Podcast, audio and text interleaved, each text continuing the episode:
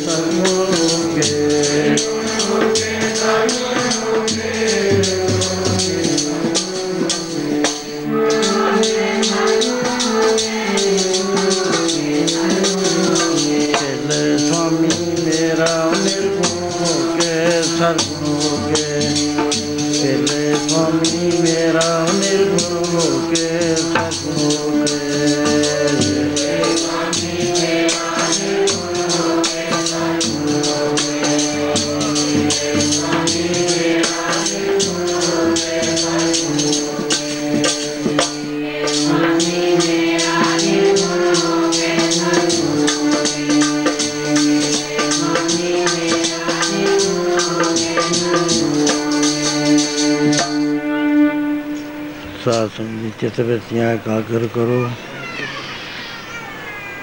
ਗੁਰੂ ਮਹਾਰਾਜ ਦੇ ਚਰਨਾਂ ਦਾ ਧਿਆਨ ਕਰਕੇ ਗੱਜ ਕੇ ਬੋਲੋ, ਸਤਨਾਮ ਸ੍ਰੀ ਅਕਾਲ। ਦੂਰ ਦਰਾਜ ਤੋਂ ਆਪ ਗੁਰੂ ਗ੍ਰੰਥ ਸਾਹਿਬ ਦੀ ਹਜ਼ੂਰੀ ਵਿੱਚ ਪਹੁੰਚੇ ਹੋ। ਕੁਝ ਕਰਨ ਵਾਸਤੇ, ਕੁਝ ਜਾਣਨ ਵਾਸਤੇ ਹਫਤਾਵਾਰੀ ਪ੍ਰੋਗਰਾਮ ਹੁੰਦੇ ਨੇ। ਐਸੇ ਥਾਂ ਦੇ ਉੱਤੇ 14 ਸਾਲ ਲੰਘ ਚੁੱਕੇ ਨੇ। ਲਗਾਤਾਰ ਸੰਗਤਾਂ 14 ਸਾਲ ਤੋਂ ਆ ਰਹੀਆਂ ਨੇ ਹਫਤੇਵਾਰੀ। ਬੜੀ ਮੁਸ਼ਕਲ ਇੱਕ ਬੜਾ ਭਾਰੀ ਪ੍ਰੋਬਲਮ ਹੈ ਸਾਡੇ ਸਾਹਮਣੇ। ਉਹ ਸਾਨੂੰ ਵਿਚਾਰਨਾ ਪੈਂਦਾ ਹੈ। ਉਹ ਇਹ ਹੈ ਕਿ 14 ਸਾਲ ਲੰਘ ਗਏ, ਠੀਕ ਹੈ, ਇਹਦਾ ਬਹੁਤ ਪ੍ਰਭਾਵ ਪਿਆ। ਬਹੁਤ ਸਾਰੇ ਪ੍ਰੇਮੀਆਂ ਦਾ ਜੀਵਨ ਰੁਖ ਜਿਹੜਾ ਸੀ, ਉਹ ਬਦਲਿਆ। ਕੁਝ ਸੁਖ ਦੀ ਪ੍ਰਾਪਤੀ ਹੋਈ ਹੈ, ਸ਼ਾਂਤੀ ਦੀ ਪ੍ਰਾਪਤੀ ਹੋਈ ਹੈ, ਮੇਲ ਜੋਲ, ਭਰਾਤਰੀ ਭਾਵ, ਸੇਵਾ ਭਾਵ, ਬਹੁਤ ਕੁਝ ਜਾਗਿਆ ਇਹਦੇ ਵਿੱਚੋਂ। ਪਰ ਇੱਕ ਗੱਲ ਜਿਹੜੀ ਹੈ, ਉਹ ਸਮਝ ਨਹੀਂ ਆ ਰਹੀ ਸਾਡੇ। ਉਹ ਇਹ ਹੈ ਕਿ ਟਾਈਮ ਬਹੁਤ ਥੋੜਾ ਹੈ। ਹਰੇਕ ਦੇ ਕੋਲੇ ਥੋੜਾ ਕਿਉਂਕਿ ਇਹਦਾ ਕੋਈ ਪਤਾ ਨਹੀਂ ਹੈ ਵੀ ਕਿਹੜੇ ਵੇਲੇ ਮੁੱਕ ਜਾਵੇ। ਨਾ ਬਾਰਕ ਨਾ ਜੋਬ ਨੇ ਨਾ ਬਿਰਤੀ ਕਛ ਬੰਦ। ਉਹ ਬੇਰਾ ਨਾ ਬੁਝਿਆ ਜੋ ਆਏ ਪਰੇ ਜਮ ਫੰਸ ਜਮਾਂ ਦਾ ਫੰਦਾ ਕਿਹੜੇ ਵੇਲੇ ਪੈਂਦਾ ਹੈ, ਕਿਹਨੂੰ ਪੈ ਜਾਣਾ ਹੈ ਵਸ ਤੋਂ ਬਾਹਰ ਕਰ ਲੈ। ਅੰਦਾਜ਼ਾ ਨਹੀਂ ਲਾ ਸਕਦੇ, ਚੰਗਾ ਭਲਾ ਬੰਦਾ ਹੁੰਦਾ ਹੈ।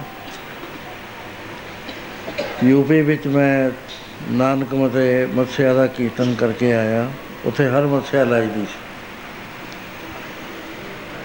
ਮੇਰੇ ਨਾਲ ਸੀਗੇ ਇੱਕ ਸਰਦਾਰ ਨਵਾਬ ਨਗਰ ਵਾਲੇ। ਦੂਜੇ ਦਿਨ ਦਾ ਅਸੀਂ ਪ੍ਰੋਗਰਾਮ ਬਣਾਇਆ ਵੀ ਕੱਲ ਨੂੰ ਆਪਾਂ ਫਲਾਣੇ ਤੋਂ ਚੱਲਣਾ ਹੈ, ਉੱਥੇ ਵੀ ਕੀਰਤਨ ਹੈ। ਉਸ ਸਵੇਰ ਰਾਤ ਨੂੰ ਮੀਂਹ ਪੈਣ ਲੱਗ ਗਿਆ, ਬਹੁਤ ਜ਼ੋਰ ਦੀ। ਮੀਂਹ ਪੈਂਦੇ ਤੇ ਉਹਨਾਂ ਦੀ ਜੀਪ ਆਈ। ਮੈਂ ਕਿਹਾ, ਮੈਂ ਤਾਂ ਅਜੇ ਤਿਆਰ ਨਹੀਂ ਹੋਇਆ, ਉਹ ਆ ਵੀ ਗਏ। ਛਤਰੀ ਲਈ ਹੋਈ ਅੰਦਰ ਪਹੁੰਚ ਗਏ ਮੈਂ ਕਿਹਾ, ਕਿਵੇਂ ਤੁਸੀਂ ਇੰਨੇ ਸਾਜਰੇ? ਕਹਿੰਦੇ, ਜੀ, ਉਹ ਸਰਦਾਰ ਪੂਰਨ ਸਿੰਘ ਤਾਂ ਰਾਤ ਚੜਾਈ ਕਰਕੇ। ਹੈਰਾਨ ਹੋ ਗਏ ਵੀ ਹੈ, ਚੰਗੇ ਭਲਾ ਕੋਈ ਬਿਮਾਰੀ ਨਹੀਂ ਕਦੇ ਬਿਮਾਰ ਨਹੀਂ ਸੀ ਹੋਇਆ। ਪਰ ਉਹ ਕਾਲ ਜਦ ਗਲੇਲਾ ਮਾਰਦਾ ਹੈ, ਕੋਈ ਪਤਾ ਨਹੀਂ ਦਿਖਦਾ ਹੈ ਹੇਠਾਂ ਛੁਪਿਆ ਹੋਇਆ। ਕਿਨੇ ਖਾਈ ਚ ਪਹਿਲਾਂ ਗਿਰਨਾ ਹੈ, ਕਿਨੇ ਬਾਅਦ ਚ ਗਿਰਨਾ ਹੈ ਤਾਂ ਵਾਹਿਗੁਰੂ ਜਾਣੇ। ਸੋ ਐਸਾ ਜੋ ਅਨਸਰਟਨ ਸਰਟਨਟੀ ਹੈ ਬੇਭਰੋਸਗੀ ਹੈ ਤੇ ਸਾਡੇ ਸਾਹਮਣੇ ਜਿਹੜਾ ਟਾਸਕ ਹੈ ਉਹ ਹੈ ਮਹਾਰਾਜ ਕਹਿੰਦੇ, ਫਿਰ ਤੇ ਫਿਰ ਤੇ ਬਹੁਤੇ ਜੁਗ ਹਾਰਿਓ ਮਾਨਸ ਦੇ ਲਈ। ਬੜੇ ਜੁਗ ਲੰਘੇ। ਇਹ ਨਹੀਂ ਹੈ ਵੀ ਤੂੰ ਹੁਣੇ ਮਨੁੱਖ ਬਣਿਆ। ਤੇ ਤੈਨੂੰ ਜੁਗਾਂ ਦੇ ਜੁਗ ਲੰਘੇ, ਸੁਣ ਰੇ ਤੂੰ ਕੌਣ, ਕਹਾਂ ਤੇ ਆਇਓ। ਏਤੀ ਨਾ ਜਾਣੀ ਕੇਤੀ ਕਿ ਮੁੱਦਤ ਚਲਤੇ ਖਬਰ ਨਾ ਪਾਇਓ। ਐਨਾ ਅਣਜਾਣ ਰਹੀ ਹੈ, ਇਹਨੂੰ ਐ ਨਹੀਂ ਪਤਾ ਮੈਂ ਕਿੱਥੋਂ ਚੱਲਿਆ ਸੀ, ਕਿੱਥੇ ਜਾਣਾ ਹੈ, ਮੰਜ਼ਿਲ ਮੇਰੀ ਕਿੱਥੇ ਹੈ। ਮੰਜ਼ਿਲ ਵੱਲ ਨੂੰ ਵਧ ਰਿਹਾ ਜਾਂ ਮੈਂ ਉਲਟੀ ਸਿਮਤ ਨੂੰ ਵਧ ਰਿਹਾ। ਇਹ ਪ੍ਰੋਬਲਮ ਹੈ, ਇਹ ਇਹ ਇਹ ਜਿਹੜਾ ਵਾਤਾਵਰਨ ਹੈ, ਜਿਸ ਦੇ ਵਿੱਚ ਸਾਨੂੰ ਪਤਾ ਨਹੀਂ ਲੱਗਦਾ, ਇਹਨੂੰ ਮਾਇਆ ਕਹਿੰਦੇ ਨੇ। ਮਾਇਆ ਇੰਨੀ ਜ਼ਬਰਦਸਤ ਸ਼ਕਤੀ ਹੈ ਪਰਮੇਸ਼ਰ ਦੀ। ਕਿ ਆਦਮੀ ਨੂੰ ਭੁਲਾ ਦਿੰਦੀ ਹੈ। ਅਸਲ ਨੂੰ ਨਕਲ ਨਕਲ ਨੂੰ ਅਸਲ। ਐਤਕੀ ਸਮਾਗਮ ਦੇ ਉੱਤੇ ਪਹਿਲਾ ਜਿਹੜਾ ਲੇਖ ਸੀ, ਉਹ ਮਾਇਆ ਜਲ ਖਾਈ ਪਾਣੀ ਘਰ ਬੰਦਿਆ ਸਤ ਕੇ ਆਸਣ ਪੁਰਖ ਪੁਰਖ ਹੈ ਸਾਰੇ ਬੁਲਾਰਿਆਂ ਨੇ ਤਿੰਨ ਤਿੰਨ ਦਿਨ ਇਸੇ ਦੇ ਉੱਤੇ ਹੀ ਬੋਲਦੇ ਰਹੇ, ਪਰ ਇਹ ਵਿਸ਼ਾ ਖਤਮ ਹੋਣ ਵਾਲਾ ਨਹੀਂ ਤੇ ਨਾ ਪੂਰੀ ਤਰ੍ਹਾਂ ਹੋ ਚੁੱਕਿਆ, ਹੋ ਸਕਿਆ। ਕਿਉਂਕਿ ਮਾਇਆ ਪਰਮੇਸ਼ਰ ਨੇ ਲਾਈ ਹੈ। ਮਾਇਆ ਮਮਤਾ ਕਰਤੇ ਲਾਈ। ਕਈ ਵੱਡੇ ਪ੍ਰੋਫੈਸਰ ਇਹ ਕਹਿ ਰਹੇ ਸੀ ਵੀ ਜੀ ਮਾਇਆ ਅਨਾਦੀ ਹੈ। ਮੈਂ ਕਿਹਾ ਗੁਰੂ ਮਹਾਰਾਜ ਤਾਂ ਨਹੀਂ ਕਹਿੰਦੇ ਅਨਾਦੀ ਹੈ। ਗੁਰੂ ਮਹਾਰਾਜ ਤਾਂ ਕਹਿੰਦੇ ਉਹਨੇ ਜਦ ਸੰਕੋਚ ਲੂਗਾ ਉਸ ਵੇਲੇ ਆਪੇ ਆਪ ਹੈ। ਕਹੋ ਨਾਨਕ ਜਦ ਖੇਲ ਹੋ ਜਾ ਰਿਹਾ ਤਬ ਏਕੋ ਏਕ ਓੰਕਾਰਾ ਇਹ ਤਾਂ ਉਹਨੇ ਆਪਣੀ ਖੇਲ ਰਚਣ ਵਾਸਤੇ ਇੱਕ ਸ਼ਕਤੀ ਪੈਦਾ ਕਰਤੀ, ਜਿਵੇਂ ਹੋਰ ਸ਼ਕਤੀਆਂ ਨੇ, ਕਰੋੜਾਂ ਸ਼ਕਤੀਆਂ ਸਾਡੇ ਨਾਲ ਬਾਹ ਪੈਂਦਾ ਨੰਗ ਕਰਦਾ ਉਹਨਾਂ ਚੋਂ ਇੱਕ ਬੜੀ ਪਾਵਰਫੁਲ ਸ਼ਕਤੀ ਹੈ ਮਾਇਆ। ਉਹ ਕੀ ਕਰਦੀ ਹੈ? ਜਿਹੜੀਆਂ ਚੀਜ਼ਾਂ ਤਾਂ ਥਿਰ ਰਹਿਣ ਵਾਲੀਆਂ ਨਹੀਂ ਉਹਨੂੰ ਤਾਂ ਪਿਆਰੀਆਂ ਕਰਕੇ ਦਿਖਾਉਂਦੀ ਹੈ। ਜਿਹਨੇ ਸਾਡਾ ਸਦਾ ਹੀ ਸਾਥ ਦੇਣਾ ਹੈ, ਉਹਦੇ ਵੱਲ ਸਾਡੀ ਰੁਚੀ ਉਹ ਨਹੀਂ ਜਾਣ ਦਿੰਦੀ। ਮਹਾਰਾਜ ਕਹਿੰਦੇ ਜਿਸੇ ਸਾਜ ਨਵਾਜਿਆ ਜਿਹਨੇ ਤੈਨੂੰ ਸਾਜ ਕੇ ਨਵਾਜ ਦਿੱਤਾ ਤਿਸਿਓ ਰੁਚਨਾ ਹੈ। ਉਹਦੇ ਨਾਲ ਤੇਰੀ ਰੁਚੀ ਉਹ ਨਹੀਂ ਲੱਗ ਰਹੀ। ਆਨ ਰੁਤੀ ਆਨ ਬੋਈ, ਫੂਲ ਨਾ ਫਲੈ ਤਾਹੇ। ਜੇ ਹੋਰ ਰੁੱਤਾਂ ਦੇ ਵਿੱਚ ਬੀ- ਬੀਜੋ ਫੁੱਲ, ਫਲਦਾ ਨਹੀਂ ਹੈ ਇਹ।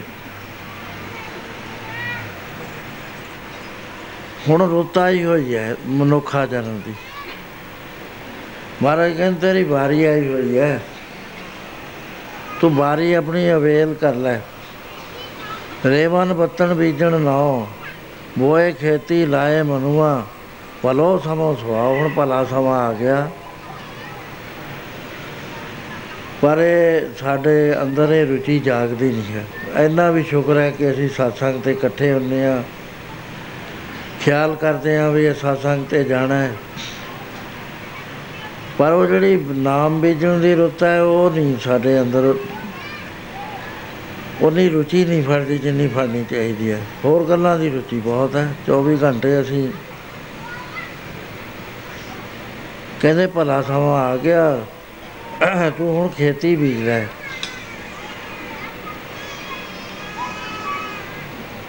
ਕਾਦੀ ਖੇਤੀ ਬੀ- ਕੀ ਬੀਜਣੀ ਹੈ ਅਬ ਕਲੂ ਆਇਓ ਰੇ ਆਇਓ ਇੱਕ ਨਾਮ ਬੋ ਬੋ ਆਨ ਰੁਤ ਨਾਹੀ ਨਾਹੀ ਮਤ ਪਰਮ ਪੁੱਲੋ ਪੁੱਲੋ ਰੁੱਤ ਆ ਗਈ ਨਾਮ ਬੀਜਣ ਦੀ। ਲੇਕਿਨ ਬੜੇ ਉਲਝੇ ਪਏ ਆ ਬੜਾ ਸੰਸਾਰ ਹੈ ਦਿਮਾਗ ਭਰਿਆ ਪਿਆ ਹੈ ਉਹਨਾਂ ਗੱਲਾਂ ਨਾਲ।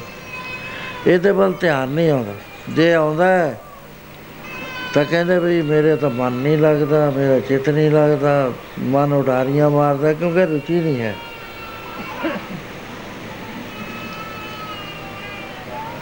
ਮਹਾਰਾਜ ਕਹਿੰਦੇ, ਹੋਰ ਚੀਜ਼ਾਂ ਦਾ ਤੂੰ ਖਹਿੜਾ ਛੱਡ ਦੇ, ਖੋਏ ਖਹਿੜਾ, ਪਰਮ ਮਨ ਕਾ। ਤੂੰ ਇਸ ਪਾਸੇ ਲੱਗ ਜਾ।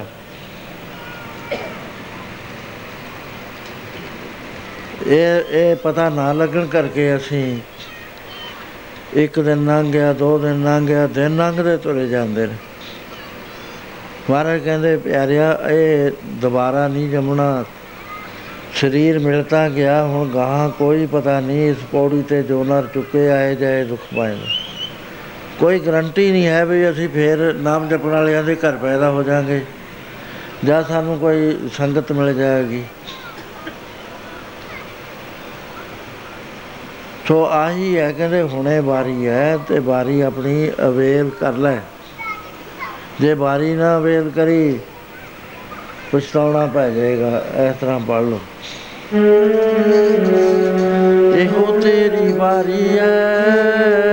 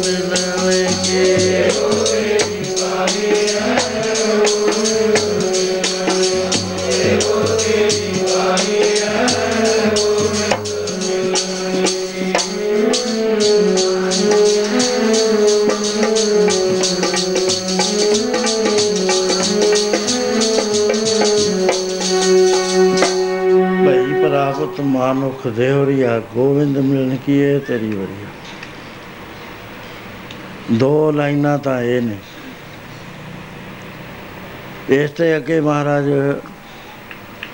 ਫੇਰ ਫਰਮਾਨ ਕਰਦੇ ਆ ਅਵਰਕਾਸ਼ ਤੇਰੇ ਕਿਤੇ ਨਾ ਕਾ ਇਸ ਕੰਮ ਨੂੰ ਛੱਡ ਕੇ ਜਿਹੜੇ ਤੂੰ ਹੋਰ ਕੰਮਾਂ ਦੇ ਵਿੱਚ ਰੁੱਝਿਆ ਹੈ ਮਹਾਰਾਜ ਕਹਿੰਦੇ ਦ- ਉਹ ਸਾਰੇ ਵਰਥਲੈਸ ਨੇ। ਕਿਸੇ ਵੀ ਕੰਮ ਨਹੀਂ ਆਉਣੇ। ਮਾਇਆ ਜਿਹੜੀ ਹੈ, ਪ੍ਰਾਪਤੀਆਂ, ਕੋਠੀਆਂ, ਸਵਾਰੀਆਂ ਚੰਗੇ ਪਲੰਗ, ਇੱਜ਼ਤਾਂ, ਅਹੁਦੇ, ਇਹ ਸਹੂਲਤਾਂ ਤਾਂ ਦਿੰਦੇ ਨੇ, ਮਨ ਦੀ ਸ਼ਾਂਤੀ ਨਹੀਂ ਦਿੰਦੇ। ਕਿਉਂਕਿ ਪ੍ਰਕਿਰਤੀ ਵਿੱਚ ਸ਼ਾਂਤੀ ਨਹੀਂ ਹੈ। ਸ਼ਾਂਤੀ ਹੈ ਪਰਮੇਸ਼ਰ ਦੇ ਵਿੱਚ, ਸਤ ਚਿਤ, ਆਨੰਦ ਤੇ ਪਿਆਰ। ਚਾਰ ਚੀਜ਼ਾਂ ਨੇ ਪਰਮੇਸ਼ਰ ਦੀਆਂ। ਸੋ ਇੱਥੋਂ ਮਿਲਣਾ ਨਹੀਂ ਹੈ। ਮਹਾਰਾਜ ਕਹਿੰਦੇ, ਖੋਏ ਖਹਿੜਾ ਭਰਮ ਮਨ ਕਾ, ਸਤਗੁਰ ਸ਼ਰਨੀ ਜਾਏ। ਪਰ ਕਹਿੰਦੇ ਜਾਣਾ ਕੀ ਨਹੀਂ ਹੈ? ਜਿਹਦੇ ਮੱਥੇ ਦੇ ਵਿੱਚ ਲੇਖ ਲਿਖਿਆ ਹੋਇਆ ਸਾਰੇ ਨਹੀਂ ਜਾ ਸਕਦੇ। ਸਾਰੇ ਸਤਸੰਗ ਚ ਨਹੀਂ ਆ ਸਕਦੇ, ਇਹਦਾ ਮਹਾਨ ਫਲ ਹੁੰਦਿਆਂ ਹੋਇਆ। ਕਿੰਨਾ ਬੜਾ ਸਮਾਗਮ ਸੀ। ਕਿੱਥੋਂ ਕਿੱਥੋਂ ਸੰਗਤਾਂ ਇਕੱਠੀਆਂ ਹੋਈਆਂ, ਸਾਰੀ ਦੁਨੀਆ ਚੋਂ ਇਕੱਠੇ ਹੋਏ। ਹਿੰਦੁਸਤਾਨ ਦੇ ਸਾਰੇ ਸੂਬਿਆਂ ਚੋਂ ਆਏ। ਕਿੰਨੇ ਲੰਮੇ ਸਫ਼ਰ, ਹਜ਼ਾਰ ਹਜ਼ਾਰ ਮੀਲ ਦਾ ਸਫ਼ਰ ਟਰੱਕਾਂ 'ਚ ਕੀਤਾ।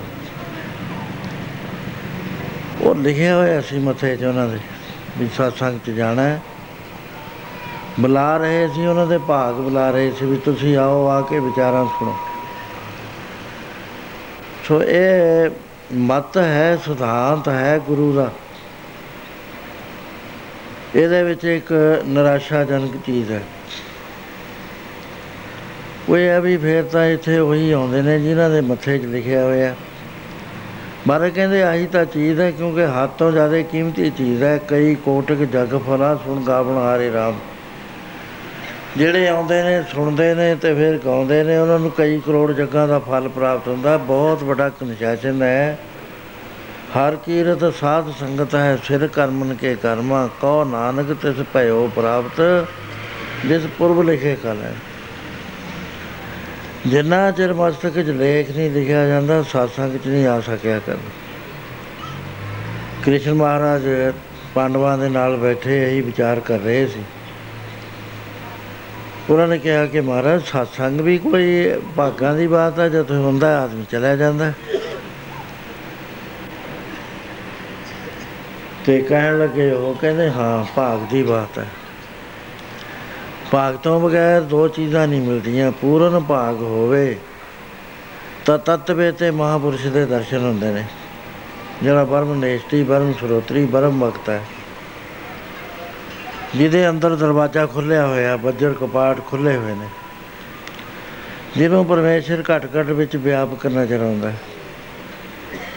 ਮਹਾਰਾਜ ਕਹਿੰਦੇ, ਉਹ ਨਹੀਂ ਮਿਲਦੇ ਭਾਗਾਂ ਤੇ ਬਗੈਰ, ਪੂਰਵ ਕਰਮ, ਅੰਕਰ ਜਾਂ ਪ੍ਰਗਟਿਓ।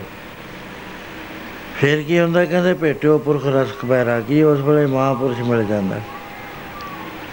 ਉਹਦੇ ਮਿਲਣ ਨਾਲ ਕੀ ਹੁੰਦਾ?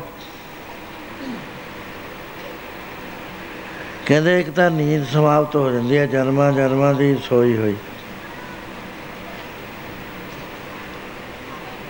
ਮਿਟਿਓ ਅੰਧੇਰ, ਜਿਹੜਾ ਨਾ ਸੂਰਜ, ਨਾ ਚੰਦ, ਨਾ ਤਾਰੇ ਮਹਾਰਾਜ ਕਹਿੰਦੇ, ਚਾਹੇ ਕਿੰਨੇ ਹੀ ਤਾਰੇ ਸੂਰਜ ਚੜ ਜਾਣ, ਜੇ 100 ਚੰਦਾ ਉਗਵੇ, ਸੂਰਜ ਚੜੇ ਹਜ਼ਾਰ।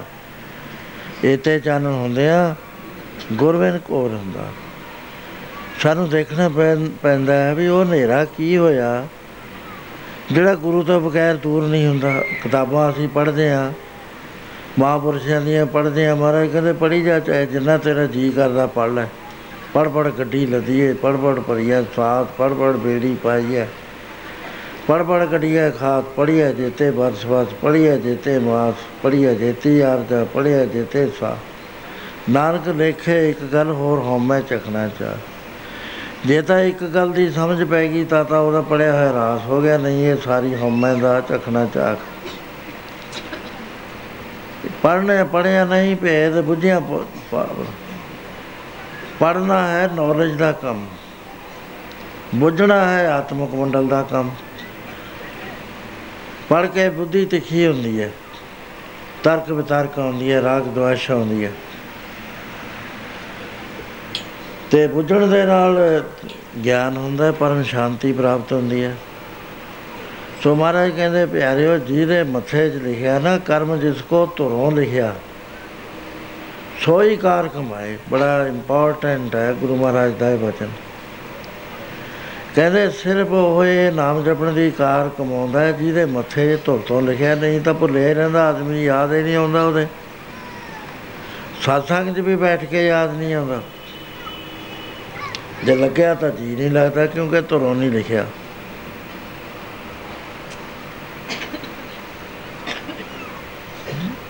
ਪਾਉ ਲਾਗਾ ਗੋਬਿੰਦ ਸਿਓ ਕਾਲ ਪਾਈ ਥਾਏ। ਖੇਤ ਮੇਰਾ ਜੰਮਿਆ, ਨਖੋਟ ਨਾ ਕਬੂ ਜਾਏ। ਜਦੋਂ ਵੀ ਪਾਤਾ ਨਾ, ਨਾਮ ਦਾ ਮਨ ਹਾਲੀ ਕਰਸਾਨੀ ਕਰਨੀ। ਸ਼ਰਮ ਪਾਣੀ ਤਨ ਖੇਤ, ਨਾਮ ਬੀਜ ਸੰਤੋਖ ਸੁਹਾਗਾ, ਰਖ ਗਰੀਬੀ ਵੇਸ। ਪਾਓ ਕਰਮ ਕਰ ਜਮਸੀ ਸੇ ਕਰ ਪਾਗਤੇ ਬਾਬਾ, ਮਾਇਆ ਸਾਥ ਨਾ ਹੋਏ, ਇਨ ਮਾਇਆ ਜਗ ਮੋਇਆ ਬਿਰਲਾ ਬੂਝੈ ਕੋਈ। ਕਹਿੰਦੇ ਜਦੋਂ ਖੇਤੀ ਜੰਪੀ ਨਾ, ਭਾਉ ਕਰਕੇ, ਭਾਉ ਲੱਗਾ ਗੋਬਿੰਦ ਸਿੰਘ, ਪਿਆਰ ਲੱਗ ਗਿਆ ਗੋਬਿੰਦ ਨਾਲ। ਜਿਹਦੇ ਨਾਲ ਪਿਆਰ ਲੱਗੇ, ਉਹ ਹਰ ਵੇਲੇ ਚੇਤੇ ਰਹਿੰਦਾ। ਉਹ ਕਦੇ ਵੀ ਨਹੀਂ ਭੁੱਲਦਾ ਜਿਹਦੇ ਨਾਲ ਪਿਆਰ ਲੱਗ ਜੇ। ਪਿਆਰ ਹੁੰਦਾ ਹੀ ਖਿੱਚ ਹੈ, ਖਿੱਚ ਨੂੰ ਪਿਆਰ ਕਹਿੰਦੇ ਨੇ, ਉਹ ਆਪ ਗੱਲਾਂ ਬਾਤਾਂ ਨਹੀਂ ਹੁੰਦੀਆਂ ਕਿ ਮੈਨੂੰ ਪਿਆਰ ਹੈ। ਹਰ ਵਕਤ ਖਿੱਚ ਹੁੰਦੀ ਹੈ, ਸੀਨੇ ਖਿੱਚ ਜਨਾ ਨੇ ਖਾਦੀ ਉਹ ਕਰ, ਆਰਾਮ ਨਾ ਬੈਠੇ ਨਿਉ ਵਾਲੇ ਲੈਣਾ ਕੀ ਨੀਂਦ ਦਿਨੇ ਰਾਤ ਪਏ ਬਹਿੰਦੇ। ਸੋ ਭਾਉ ਲਾਗਾ ਗੋਬਿੰਦ ਸਿੰਘ ਕਾਲ ਪਾਈ ਥਾਏ। ਖੇਤ ਮੇਰੇ ਜੰਮਿਆ ਨਖੁੱਟ ਨਾ ਕਬੂ ਜਾਏ, ਹੁਣ ਨਾਮ ਦਾ ਖੇਤ ਕਦੇ ਮੁੱਕਦਾ ਹੀ ਨਹੀਂ। ਨਾ ਇਹਨੂੰ ਪੰਜ ਚੋਰ ਚੋਰੀ ਕਰ ਸਕਦੇ ਨੇ, ਨੇੜੇ ਨਹੀਂ ਆਉਂਦੇ, ਇੰਨਾ ਪ੍ਰਤਾਪ ਹੈ, ਨੱਠ ਜਾਂਦੇ ਨੇ। ਜਮਦੂਤ ਵੀ ਨੱਠ ਜਾਂਦੇ ਨੇ ਨਾਮ ਸੁਣਤ ਜਮ ਦੂਰੋਂ ਪਾ ਕੇ ਇਹ ਚੋਰ ਵੀ ਨੱਠ ਜਾਂਦੇ ਨੇ। ਇਹ ਖਤਮ ਨਹੀਂ ਹੁੰਦੀ। ਆਪ ਵਰਤ ਸੰਸਾਰ ਨੂੰ ਵਰਤਣ ਵਾਸਤੇ ਦੇ। ਜਿਉਂ-ਜਿਉਂ ਵਰਤੇਗਾ ਵੰਡੇਗਾ, ਇਹ ਵੱਧਦਾ ਹੀ ਜਾਂਦਾ। ਟੋਟ, ਟੋਟਣਾ ਆਵੇ, ਵੱਧ ਹੋ ਜਾਏ। ਪਾਇਆ ਮੂਲ ਪਦਾਰਥ ਹੋ, ਛੋੜ ਨਾ ਕਥੂ ਜਾਏ। ਇਹ ਜਿਹਾ ਮੁੱਲ ਪਦਾਰਥ ਮਿਲ ਗਿਆ। ਸਾਈ ਨਾਮ ਮੋਲ ਕੀਮ ਨਾ ਕੋਈ ਜਾਣ ਦੋ। ਜਿਨਾ ਭਾਗ ਮੁਥਾਏ ਸੇ ਨਾਨਕ ਹਰ ਰੰਗ ਮਾਨ ਸੰਸਾਰ ਨੂੰ ਇਸ ਗੱਲ ਦਾ ਕੋਈ ਕਦਰ ਨਹੀਂ ਹੈ ਵੀ ਨਾਮ ਕੀ ਹੁੰਦਾ ਹੈ। ਕਿੰਨਾ ਹੀ ਦੱਸੀ ਜਾਓ, ਕਿੰਨਾ ਹੀ ਇਹਦੇ ਬਾਰੇ ਗੱਲ ਕਰੀ ਜਾਓ, ਨਹੀਂ ਪਤਾ ਲੱਗਦਾ, ਨਾਮ ਦੀ ਪਤਾ ਲੱਗਦਾ ਹੈ। ਮੈਂ ਮਾਰ ਨਾਮ ਦੀ ਸੰਤਾਂ ਦੇ ਹਿਰਦੇ ਵਸਦੀ, ਮੈਂ ਮਾਰ ਨਾਮ ਦੀ ਸੰਤਾਂ ਦੇ ਹਿਰਦੇ ਵਸਦੀ ਮਾਰ ਨਾਮ ਦੀ ਸੰਤਾਂ ਦੇ ਹਿਰਦੇ ਵਸਦੀ।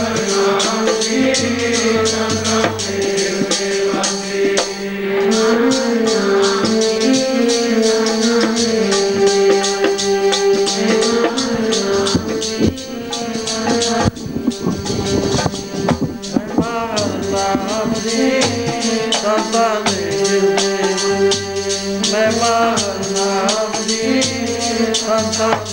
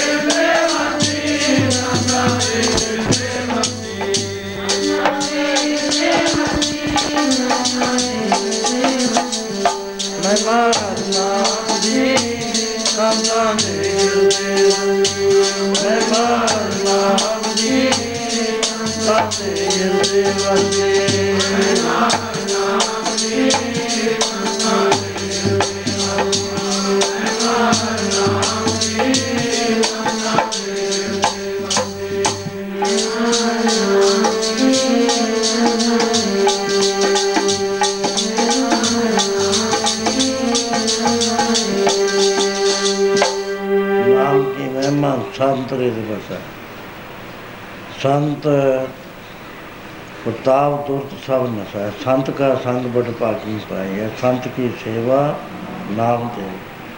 ਨਾਮ ਤੁਰਕ ਸ਼ਬਰ ਨਾ ਹੋਏ। ਨਾਨਕ ਗੁਰਮੁਖ ਨਾਮ ਪਾਵੈ ਜਨ ਹੋਏ ਗੁਰੂ ਦੇ ਰਾਹੀਂ ਕਿਸੇ ਕਿਸੇ ਨੂੰ ਇਹ ਨਾਮ ਦੀ ਪ੍ਰਾਪਤੀ ਹੁੰਦੀ ਹੈ। ਮੰਤਰ ਦਾ ਮਿਲ ਜਾਂਦਾ ਸਾਨੂੰ ਪੰਜ ਪਿਆਰਿਆਂ ਤੋਂ। ਨਾਮ ਦੇ ਵਿੱਚ ਨਾਮ ਮੰਡਲ 'ਚ ਸਾਡੀ ਬਿਰਤੀ ਨਹੀਂ ਪਹੁੰਚਦੀ। ਪ੍ਰੋਸੈਸ ਹੈ। ਗੁਰਮੰਤਰ ਤੋਂ ਲੈ ਕੇ ਨਾਮ ਦਾ ਪ੍ਰਤੱਖ ਹੋਣਾ, ਇਹ ਸਾਰਾ ਇੱਕੋ ਹੀ ਪ੍ਰੋਸੈਸ ਸੋ ਮਹਾਰਾਜ ਕਹਿੰਦੇ, ਐਸਾ ਅਮੋਲ ਨਾਮ ਮਿਲ ਗਿਆ, ਸਾਨੂੰ ਪਾਇਆ ਪਾਇਆ ਅਮੋਲ ਪਦਾਰਥੋ ਤੋਟ ਨਾ ਕਤੂ ਜਾਏ। ਕੋ ਨਾਨਕ ਸੁਖ ਪਾਇਆ, ਤ੍ਰਿਪਤ ਰਹੇ ਅਗਾਈ ਹੁਣ, ਨਾ ਕੋਈ ਵਾਸਨਾ ਰਹੀ ਹੈ, ਨਾ ਕੋਈ ਤ੍ਰਿਸ਼ਨਾ, ਸਭ ਤੋਂ ਉੱਚੀ ਚੀਜ਼ ਮਿਲੀ ਸੋ ਮਹਾਰਾਜ ਕਹਿੰਦੇ, ਤਿੰਨਾਂ ਯੁੱਗਾਂ ਦਾ, ਪਹਿਲਿਆਂ ਦਾ ਆਪਣਾ ਆਪਣਾ ਧਰਮ ਸੀ। ਉਹਦੇ ਚ ਲੰਘਦੇ ਸੀ ਆਪਣੇ ਧਰਮ ਦੇ ਮੁਤਾਬਕ। ਲੇਕਿਨ ਕਲਯੁਗ ਦੇ ਵਿੱਚ ਆ ਕੇ ਕਰਮ ਧਰਮ ਦੀ ਪੇਸ਼ ਨਹੀਂ ਜਾ ਰਹੀ। ਪੌਲਿਊਟ ਹੋ ਗਏ। ਇਹਦੇ ਵਿੱਚ ਪਖੰਡ ਆ ਕੇ ਰਲ ਗਿਆ। ਸੋ ਇਸ ਕਰਕੇ ਹੁਣ ਜਿਹੜਾ ਸਮਾਂ ਹੈ, ਇਹ ਨਾਮ ਦਾ ਹੈ। ਐਸਾ ਫਰਮਾਨ ਹੈ ਕਰੂ ਆਇਓ ਰੇ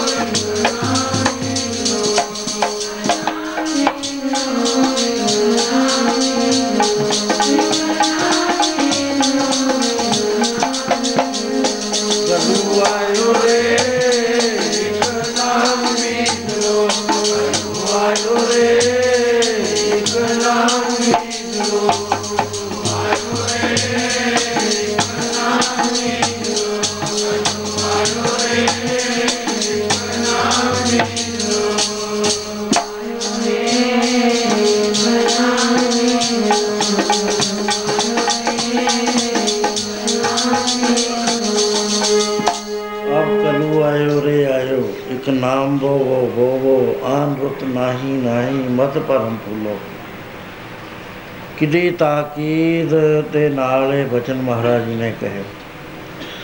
ਕਹਿੰਦੇ ਹੁਣ ਰੁੱਤ ਨਹੀਂ ਰਹੀ ਕਲਯੁਗ, ਮੈਂ ਬਹੁ ਕਰਮ ਕਮਾਏ, ਨਾ ਰੁੱਤ, ਨਾ ਕਰਮ ਥਾਏ ਪਾਏ। ਉਹਨਾਂ ਦਾ ਫਲੇ ਨਹੀਂ ਹੁੰਦਾ ਜਦੋਂ ਕਰੁੱਤਾ ਬੀਜ ਬੀਜਦੇ ਆ, ਕੋਈ ਫਲ ਹੱਥ ਨਹੀਂ ਆਇਆ ਕਰ। ਕਲਯੁਗ ਮੈਂ RAM ਨਾਮ ਹੈ, ਸਾਰ ਗੁਰਮੁਖ ਜਾਚੈ, ਲਗੈ ਪਿਆਰ। ਗੁਰਮੁਖ ਦੀ ਸੰਗਤ ਕਰਕੇ ਸੱਚੇ ਨਾਲ ਪਿਆਰ ਲੱਗਦਾ। ਗੁਰਮੁਖ ਸੱਚਾ ਲਗੈ ਪਿਆਰ ਇੱਕ ਐਸੀ ਸਾਖੀ ਆਉਂਦੀ ਹੈ ਭਾਰਤ ਵਰਸ਼ ਦੇ ਇਤਿਹਾਸ ਵਿੱਚ। ਕਿ ਜਿਸ ਵਾਰ ਕਲਯੁਗ ਆਇਆ,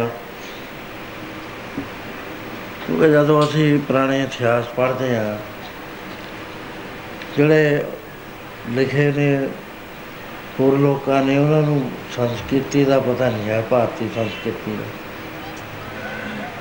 ਜਿੱਥੋਂ ਕੁ ਲੱਭ ਗਿਆ, ਉੱਥੋਂ ਕੁ ਲਿਖਣਾ ਸ਼ੁਰੂ ਕਰਤਾ, ਬਾਕੀ ਛੱਡ ਦਿੱਤਾ। ਇਹ 5000 ਸਾਲ ਦੀ ਬਾਤ ਹੈ, ਜਿਹੜੇ ਮੈਂ ਬੇਨਤੀ ਕਰਨ ਲੱਗਿਆ। ਮਹਾਭਾਰਤ ਦੇ ਯੁੱਧ ਵਿੱਚ ਪਾਂਡਵਾਂ ਦੇ ਪੁੱਤਰ ਮਾਰੇ ਗਏ ਸੀ, ਪੰਜ ਪੁੱਤਰ। ਤੇ ਅਭਿਮਨਿਊ ਅਰਜੁਨ ਦਾ ਪੁੱਤਰ ਵੀ ਮਾਰਿਆ ਗਿਆ ਸੀ, ਉਹਦਾ ਪੁੱਤਰ ਸੀਗਾ ਉਹ ਕੇਵਲ ਇੱਕ ਵਸਿਆ ਜਿਹਦਾ ਨਾਮ ਪ੍ਰੀਸ਼ਤ ਸੀ। ਪ੍ਰੀਸ਼ਤਗੜ ਹੈ ਇੱਥੇ ਮੇਰਠ ਦੇ ਕੋਲ। ਇਹ ਉੱਥੇ ਤਖਤ ਤੇ ਬੈਠ ਕੇ ਰਾਜ ਕਰਨ ਲੱਗ ਗਿਆ। ਬਹੁਤ ਹੀ ਅੱਛਾ ਰਾਜਾ ਸੀ, ਮਾੜਾ ਨਹੀਂ ਸੀਗਾ। ਪਹਿਲੇ ਰਾਜੇ ਜਿਹੜੇ ਨੇ, ਜਿੱਥੇ ਰਾਜਾ ਗਲਤ ਹੋਇਆ, ਉੱਥੇ ਹੀ ਉਹਦਾ ਖਤਮ ਹੋ ਗਿਆ। ਪਾਂਡਵਾਂ ਦੀ ਜਿਹੜੀ ਕੁਲ ਹੈ ਇਹ 1840 ਸਾਲ ਇਹਨਾਂ ਦੇ ਪੁੱਤਰ ਪੋਤਰੇ ਰਾਜ ਕਰਦੇ ਰਹੇ। ਤਾਂ 1840 ਸਾਲ। ਫੇਰ ਆ ਕੇ ਰਾਜ ਬਦਲਿਆ ਕਿਉਂਕਿ ਉਹ ਰਾਜਾ ਜਿਹੜਾ ਸੀ ਉਹ ਸ਼ਰਾਬੀ ਕਵਾਬੀ ਬੇਇਨਸਾਫ, ਇਨਸਾਫੀਆਂ ਕਰਨ ਵਾਲਾ ਗਵ ਗਾਫਰ ਹੋ ਗਿਆ ਸੀ। ਸੋ ਇਹਨਾਂ ਦੇ ਵਿੱਚੋਂ ਇਹਨਾਂ ਤੋਂ ਬਾਅਦ ਪ੍ਰੀਸ਼ਤ ਤਖਤ ਤੇ ਬੈਠਿਆ ਪਾਂਡਵ ਜਿਹੜੇ ਪੰਜੇ ਸੀ ਇਹ ਤਪ ਕਰਨ ਵਾਸਤੇ ਹੇਮਕੁੰਟ ਪਰਬਤ ਵੱਲ ਨੂੰ ਚਲੇ ਗਏ।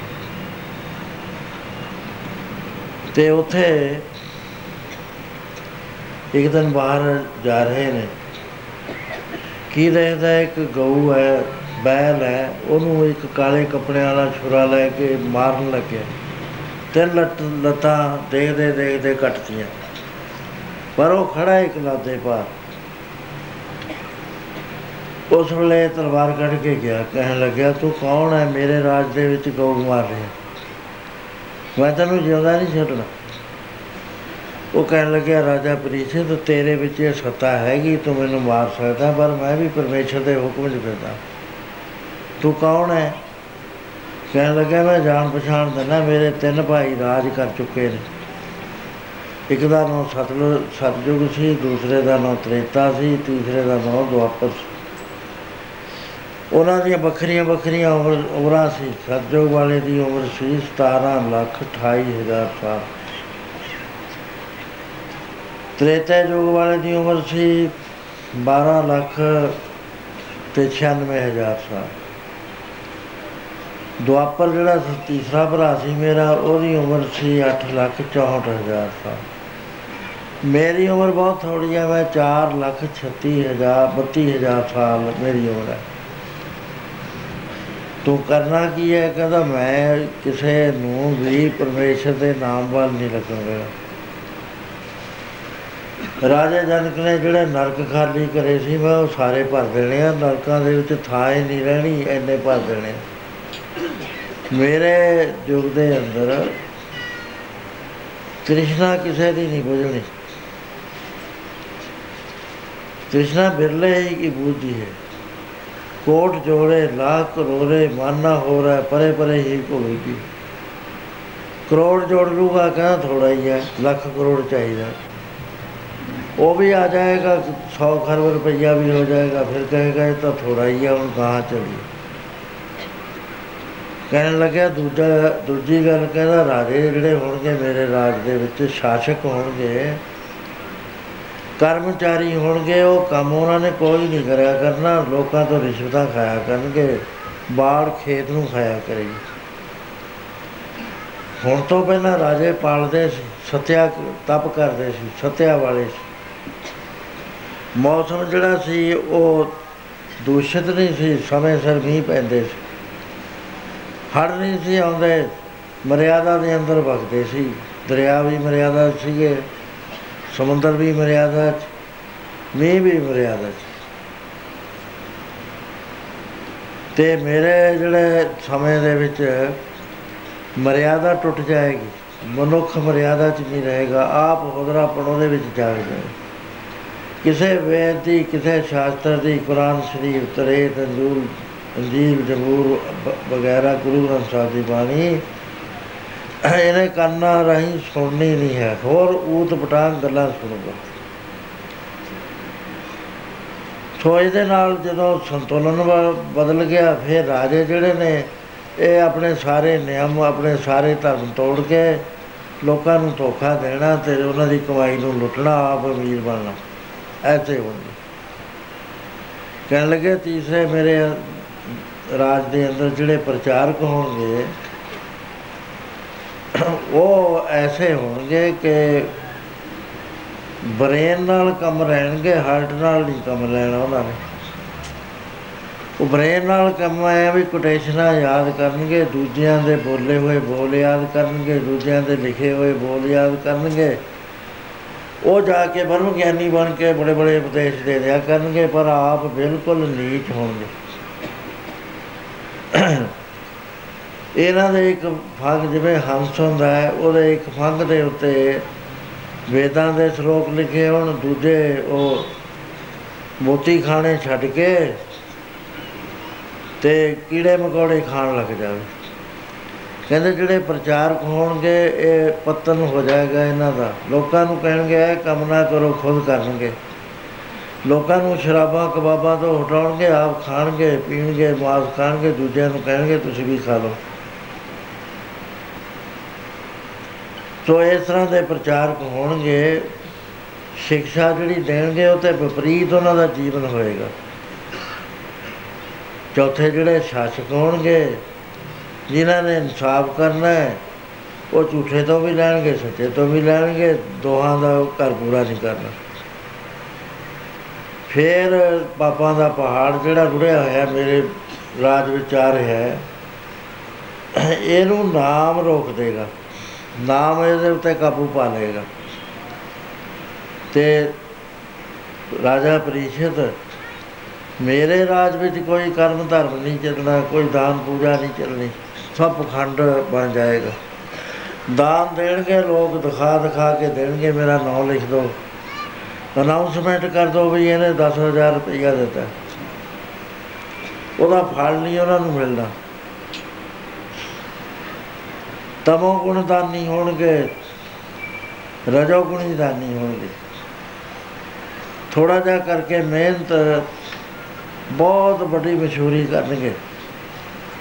ਸੋ ਇਸ ਤਰ੍ਹਾਂ ਦੇ ਨਾਲ ਮੇਰੇ ਰਾਜ ਦੇ ਵਿੱਚ ਕੇਵਲ ਨਾਮ ਚੱਲੇਗਾ, ਜੇ ਨਾਮ ਇੱਕ ਵਾਰੀ ਵੀ ਕਹਿੰਦੇ ਆ ਨਾ, ਵਾਹਿਗੁਰੂ ਰਾਮ ਗੋਬਿੰਦ ਅੱਲਾ ਨਵੈਣ ਸੁਰਤ ਦੇ ਨਾਲ ਕਹਿੰਦੇ ਆ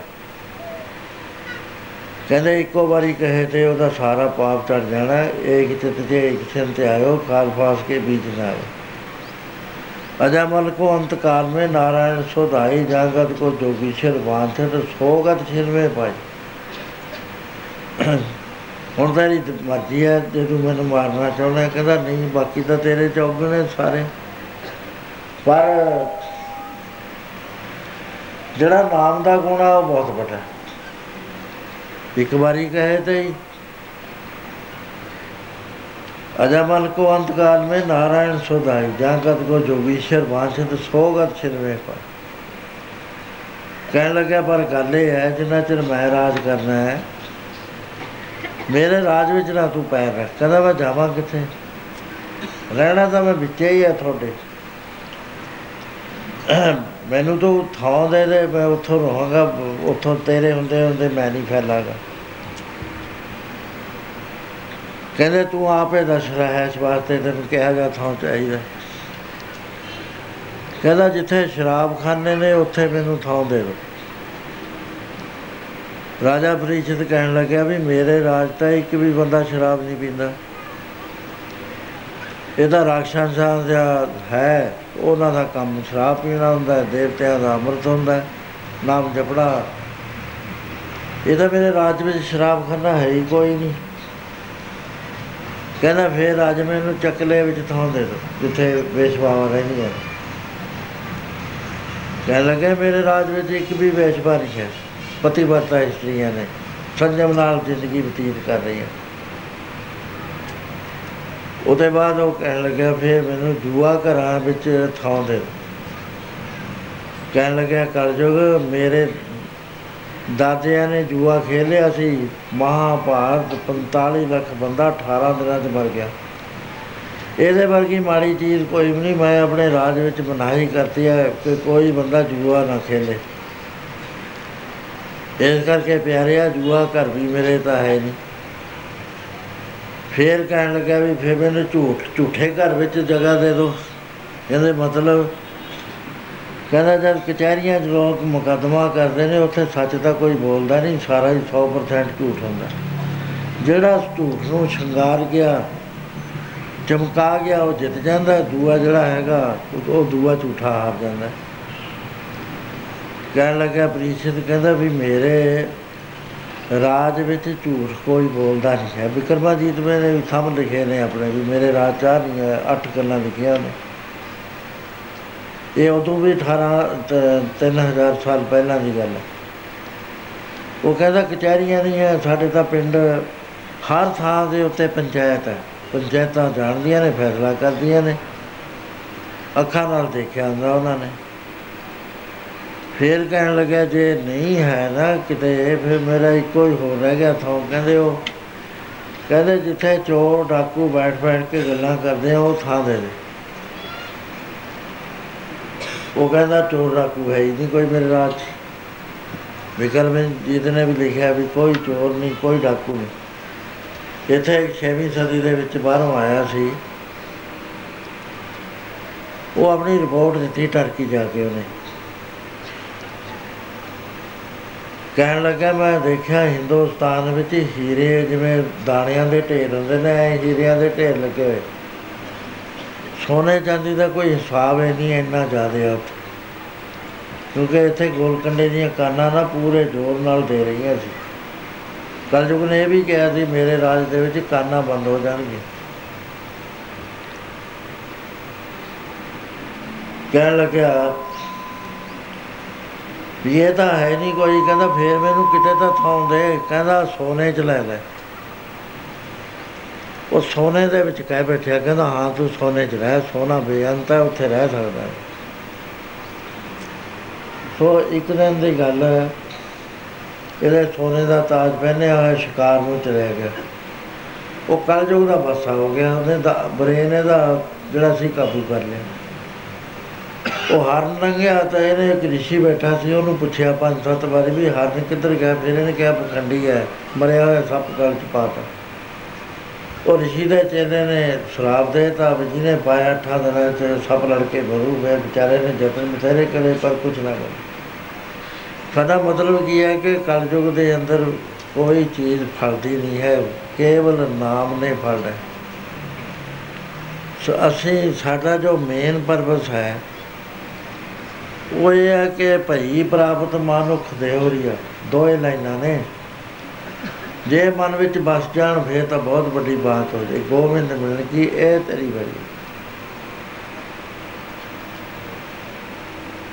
ਵਾਹਿਗੁਰੂ ਨੂੰ ਤਲਾਸ਼ ਕਰਨ ਵਾਸਤੇ ਬੜੇ ਬੜੇ ਸਾਧੂ, ਮਹਾਪੁਰਸ਼, ਸੂਫੀ ਪੀਰ ਜ਼ੋਹਦ ਕਰਦੇ ਰਹੇ ਨੇ, ਤਪ ਕਰਦੇ ਰਹੇ।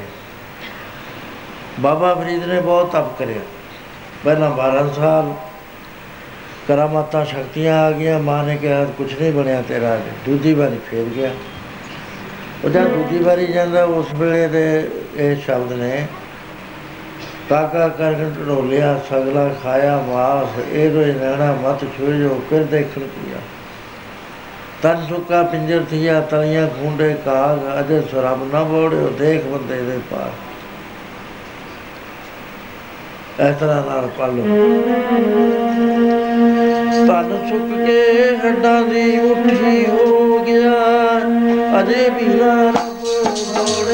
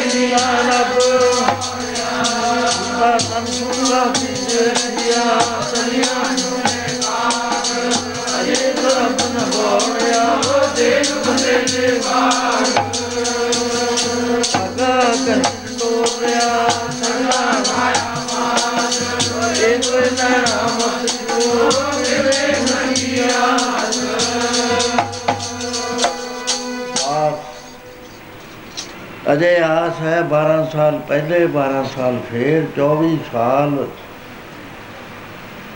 ਪਹਿਲੀ ਅਵਸਥਾ 'ਚ ਰਿਹਾ ਸੱਤ ਵਾਦੀਆਂ ਹੁੰਦੀਆਂ ਨੇ ਪਰਮੇਸ਼ਰ ਨੂੰ ਮਿਲਣ ਵਾਸਤੇ। ਸੱਤ ਚੋਟੀਆਂ ਨੇ। ਜੇ ਪਹਾੜਾਂ ਤੇ ਅਸੀਂ ਚੜ੍ਹਦੇ ਹਾਂ, ਪਹਿਲਾਂ ਦੇਖਦੇ ਹਾਂ ਬੜੀ ਉੱਚੀ ਹੈ, ਉੱਥੇ ਜਾ ਜਾਂਦੇ ਹਾਂ, ਉਦੋਂ ਮਹਾ ਉੱਚੀ, ਉਦੋਂ ਮਹਾ ਫੇਰ ਉੱਚੀ। ਮਹਾਰਾਜ ਨੇ ਵੀ ਸਬਤ ਸਿੰਘ ਸੋਹਤਾ ਹੈ ਜਹਾਂ ਉੱਥੇ ਵੀ ਸੱਤ ਚੋਟੀਆਂ ਦਾ ਜ਼ਿਕਰ ਕੀਤਾ। ਹੈ ਇਹਨੂੰ ਵਾਦੀ ਕਹਿੰਦੇ ਨੇ ਵਾਦੀ। ਚੋਟੀ ਤੋਂ ਬਾਅਦ ਹੇਠਾਂ ਦੋ ਪਹਾੜਾਂ ਦੇ ਵਿਚਾਲੇ ਜਿਹੜੀ ਜਗ੍ਹਾ ਹੁੰਦੀ ਹੈ ਉਹਨੂੰ ਵਾਦੀ ਕਹਿੰਦੇ ਨੇ।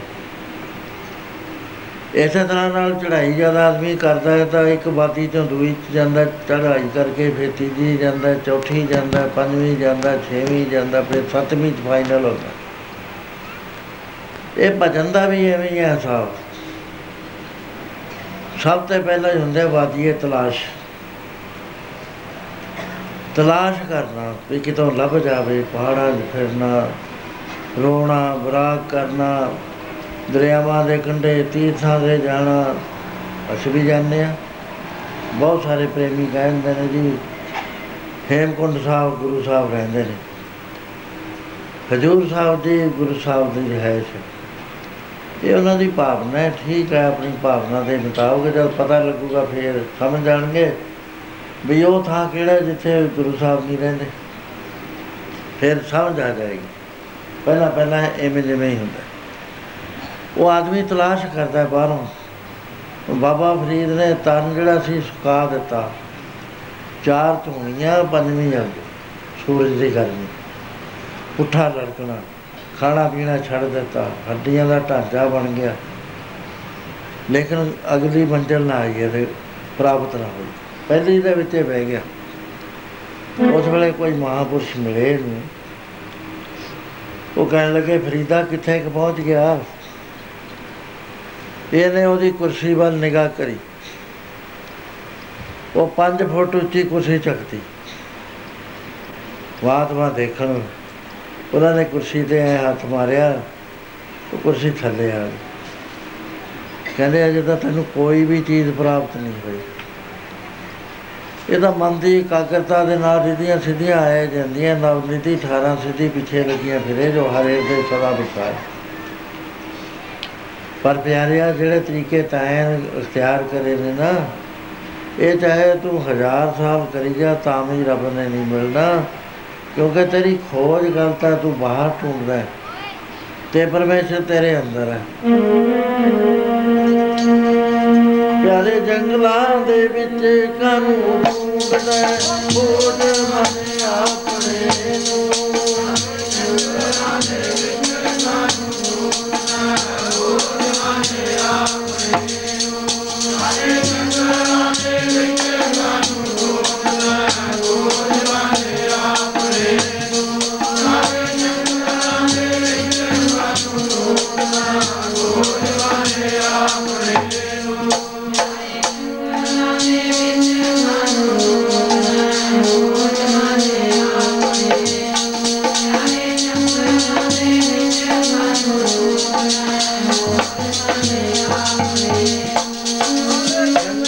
ਦੇ ਵਿੱਚ ਕਨ ਸੋਗਦਾ ਕੋਟ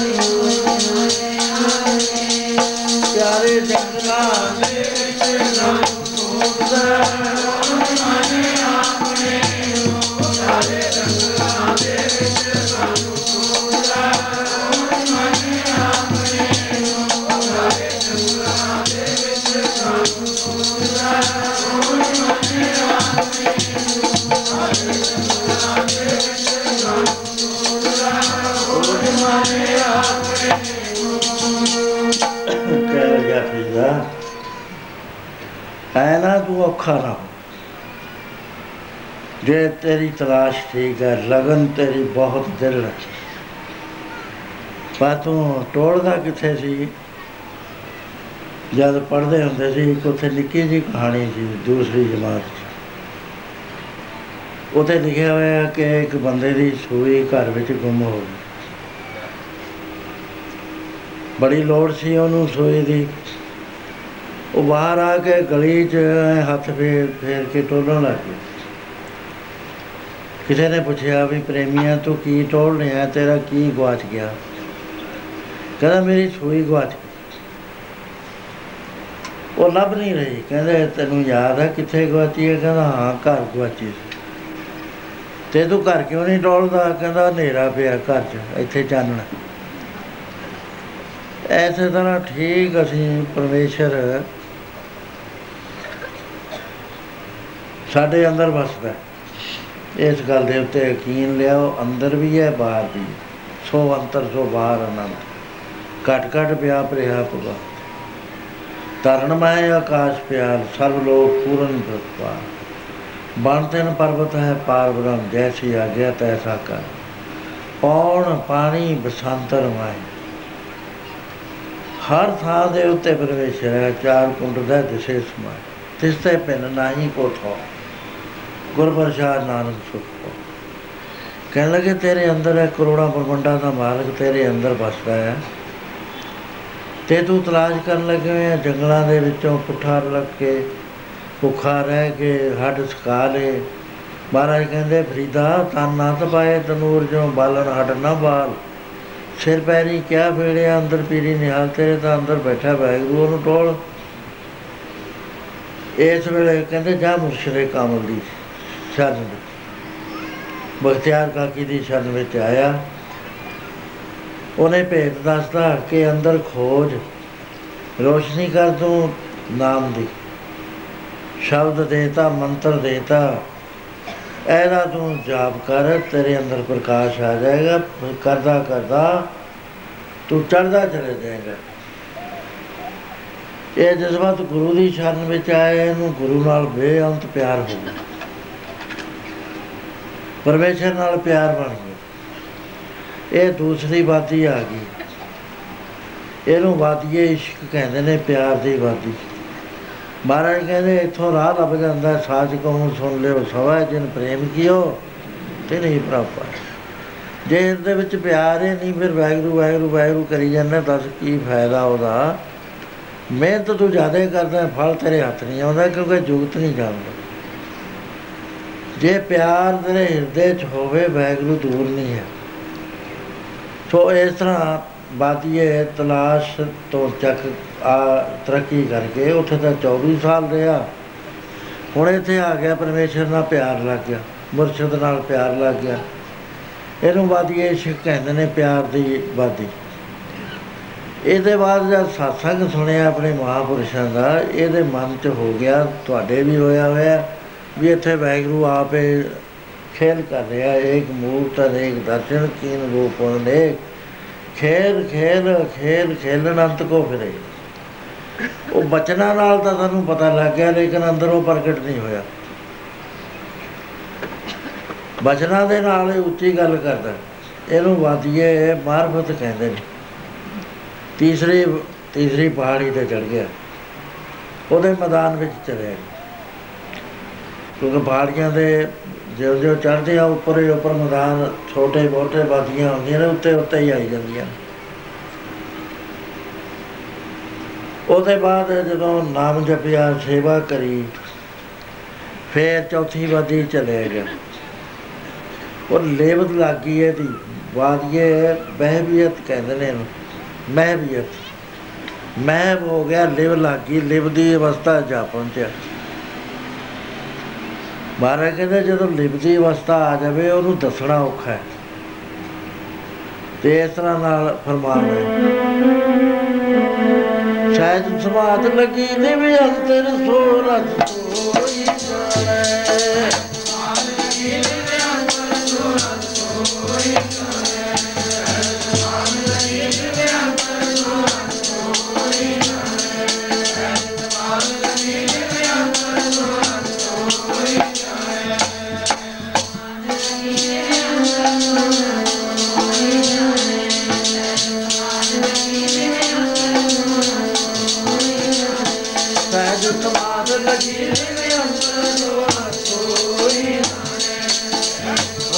ਆਦ ਲਗੀ ਨਿਵੇ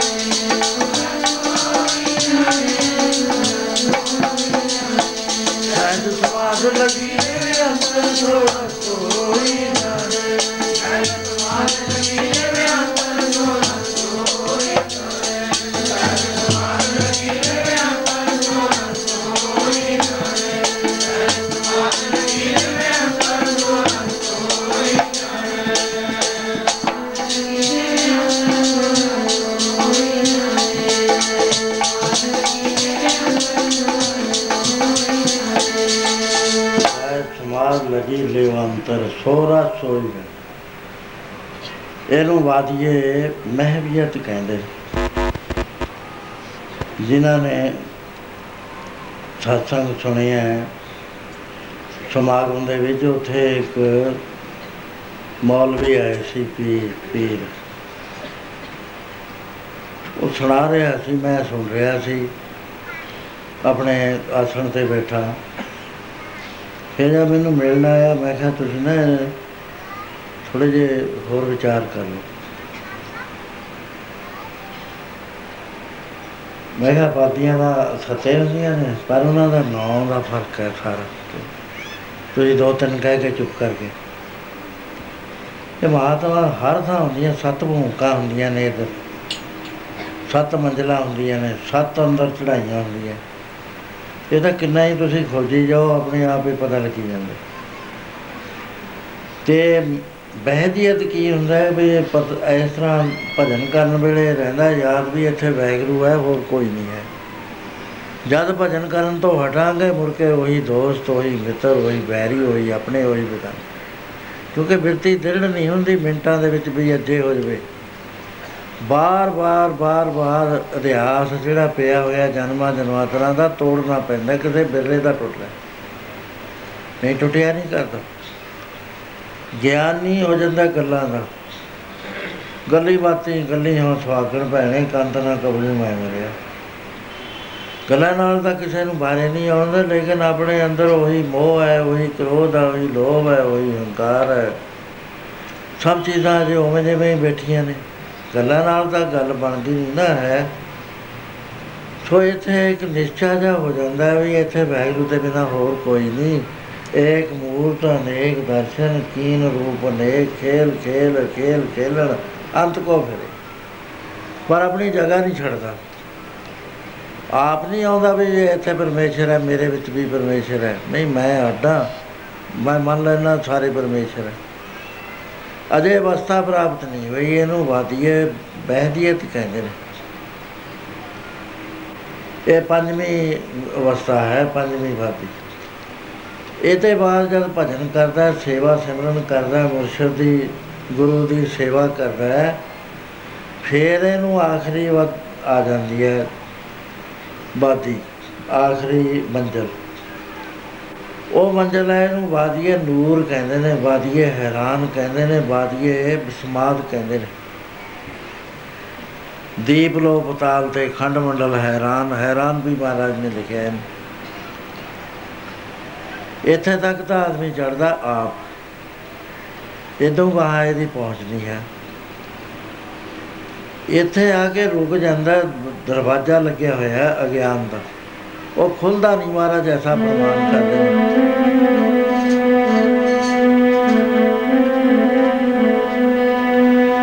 ਨਈਓ ਖੁੱਲਣੇ ਜੰਗਾਲੇ ਹੋਏ, ਜਿੰਦਰੇ ਬਾਦ ਸਤਿਗੁਰ ਪੂਰਿਆ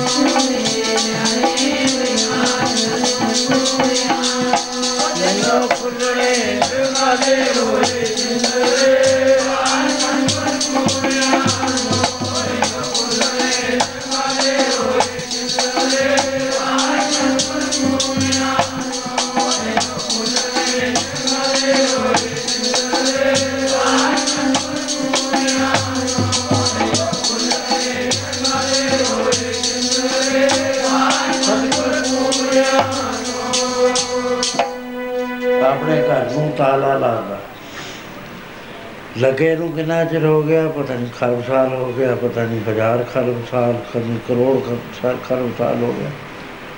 ਜਿਸ ਕਾ ਗ੍ਰਹਿ ਤਨ ਦਿਆ ਤਾਲਾ। ਕੁੰਜੀ ਨਹੀਂ ਪਰ ਆਪਣੇ ਕੋਲ ਰੱਖੀ। ਕੁੰਜੀ ਸੰਭਾਲ ਦਿੱਤੀ ਗੁਰੂ ਨੇ। ਕੁੰਜੀ ਗੁਰ ਸੌਂਪ ਪਾਈ। ਕਹਿੰਦੇ, ਅਨ ਕੋ ਪਾਵ ਕਰੇ ਨਹੀਂ ਪਾਵੇ। ਜਿੰਨੇ ਜੀ ਕਰਦਾ, ਯਤਨ ਕਰ ਲੈ, ਜੋ ਕੁਝ ਕਰਨਾ ਕਰ ਲੈ, ਨਹੀਂ ਮਿਲਦਾ। ਬਿਨ ਸਤਪੁਰ ਸ਼ਰਨਾਈ ਬਿਨਾ ਪੂਰੇ ਸਤਗੁਰੂ ਦੀ ਸ਼ਰਨ ਗਿਆ, ਇਹ ਨਹੀਂ ਖੁੱਲਦਾ। ਤੋ ਕਹਿੰਦੇ, ਫਰੀਦਾ, ਅੰਦਰ ਦੇਖ, ਬਿਨ ਸ਼ਬਦੇ ਅੰਤਰ ਹਨੇਰਾ, ਨ ਬਸਤ ਲੈ ਨ ਚੁਕੇ ਫੇਰਾ ਸਤਗੁਰ ਅਤ ਕੁੰਜੀ, ਹੋਰ ਤਦਰ ਖੁੱਲੇ ਨਹੀਂ, ਗੁਰ ਪੂਰੇ ਭਾਗ ਬੁਲਾਵਣੇ ਗੁਰੂ ਦੀ ਨਿਸ਼ਾਨੀ ਇਹ ਹੁੰਦੀ ਹੈ ਜਿਹੜਾ ਅੰਦਰ ਬੁਲਾਵੇ ਘਰ ਮੇ ਘਰ ਦਿਖਾਏ ਦੇ, ਸੋ ਸਤਗੁਰ ਪੁਰਖ ਸਜਾਨ ਪੰਜ ਸ਼ਬਦ ਤੁਨਕਾਰ ਤੁਨ ਬਾਜੇ ਸ਼ਬਦ ਨਿਸ਼ਾਨ ਦੀਪ ਲੋ ਪਤਾਲ ਤੇ ਖੰਡ ਮੰਡਲ ਹੈਰਾਨ। ਤਾਰ ਘੋਰ ਬਜੰਤਰ ਤੇ ਸਾਜ ਤੱਕ ਸੁਲਤਾਨ। ਮਹਾਰਾਜ ਨੇ ਅੰਦਰਲਾ ਸਾਰਾ ਹੀ ਨਕਸ਼ਾ ਖੋਲਤਾ। ਇਹ ਕਹਿੰਦੇ ਨੇ ਪੜੋ ਪਿਆਰ ਨੌ ਦਰਵਾਜੇ ਕਾ ਕੋਟ ਹੈ।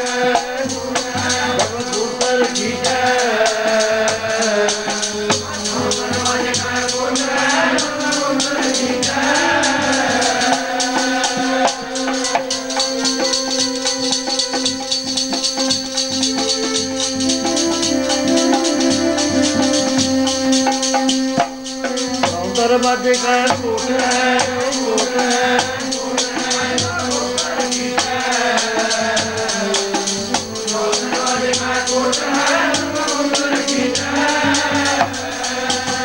ਬੱਜਰ ਕਪਾਟ ਨਾ ਖੁੱਲਣੀ ਨਾ ਖੁੱਲਣੀ ਨਾ ਖੁੱਲਣੀ ਗੁਰ ਸ਼ਬਦ ਖੁੱਲੀ ਜੈ ਬੱਜਰ ਕਪਾਟ ਨਾ ਖੁੱਲਣੀ ਗੁਰ ਸ਼ਬਦ ਖੁੱਲੀ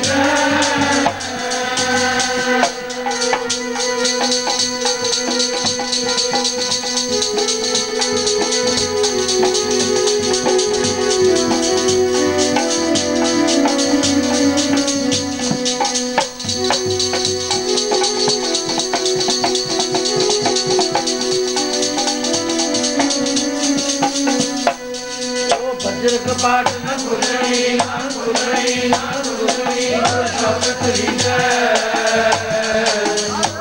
ਕਪਾਟ ਨ ਖੁੱਲਣੀ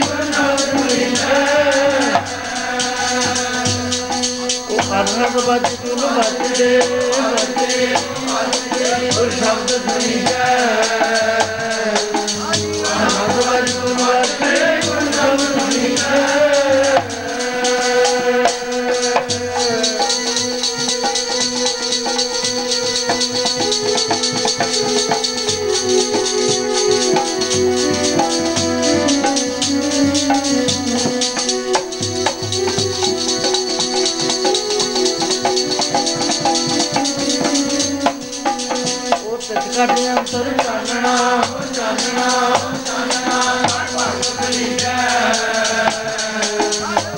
ਕਟਿਆ ਚਾਨਣਾ ਭਗਤ ਕਰੀਜੈ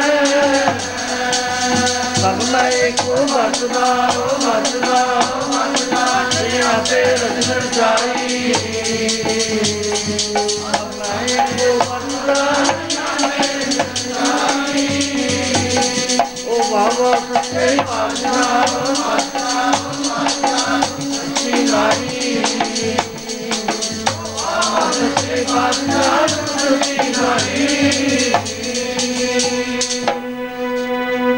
ਸਾਰਾ ਹੀ ਨਕਸ਼ਾ ਮਹਾਰਾਜ ਨੇ ਸਾਹਮਣੇ ਕਰ ਦਿੱਤਾ। ਨੌ ਦਰਵਾਜ਼ੇ ਕਾਇਆ ਕੋਟ ਹੈ ਦਸਵੇਂ ਗੁਰਦਰ ਕੀ ਕਹਿੰਦੇ ਖੋਜ ਲੋ ਨੌ ਦਰਵਾਜ਼ੇ ਬਾਹਰ ਨੂੰ ਖੁੱਲਦੇ ਨੇ। ਇੱਕ ਦਰਵਾਜ਼ਾ ਜਿਹੜਾ ਬੰਦ ਹੈ, ਅਰਬਾਂ ਖਰਬਾਂ ਸਾਲ ਦਾ ਉਹ ਤਾਲੇ ਚਾਬੀ ਦੇ ਬਗੈਰ ਨਹੀਂ ਖੁੱਲਣਾ ਤੇ ਜ- ਜਿੰਦਾ ਜਿਹੜਾ ਨੂੰ ਲੱਗਿਆ ਹੋਇਆ ਉਹ ਵੀ ਜੰਗਾਲਿਆ ਗਿਆ ਦੇਹ ਦੇ ਆਸ ਇੰਨਾ ਪਰਪੱਕ ਹੋ ਗਿਆ ਹੁਣ ਬੜਾ ਹੀ ਮੁਸ਼ਕਲ ਹੈ। ਦੇਹ ਦੇ ਰਿਸ਼ਤੇਦਾਰ ਛੱਡਣੇ ਦੇਹ ਦੇ ਉਹਨਾਂ ਨਾਲ ਪਿਆ ਪਰਚਿਆ ਰਹਿੰਦਾ ਹੈ, ਗੱਲੀ ਗਿਆਨ ਨਹੀਂ ਬਣਿਆ ਹੋਇਆ। ਹੱਦ ਤੋਂ ਜ਼ਿਆਦਾ ਔਖਾ ਹੈ ਇਹ ਚੀਜ਼।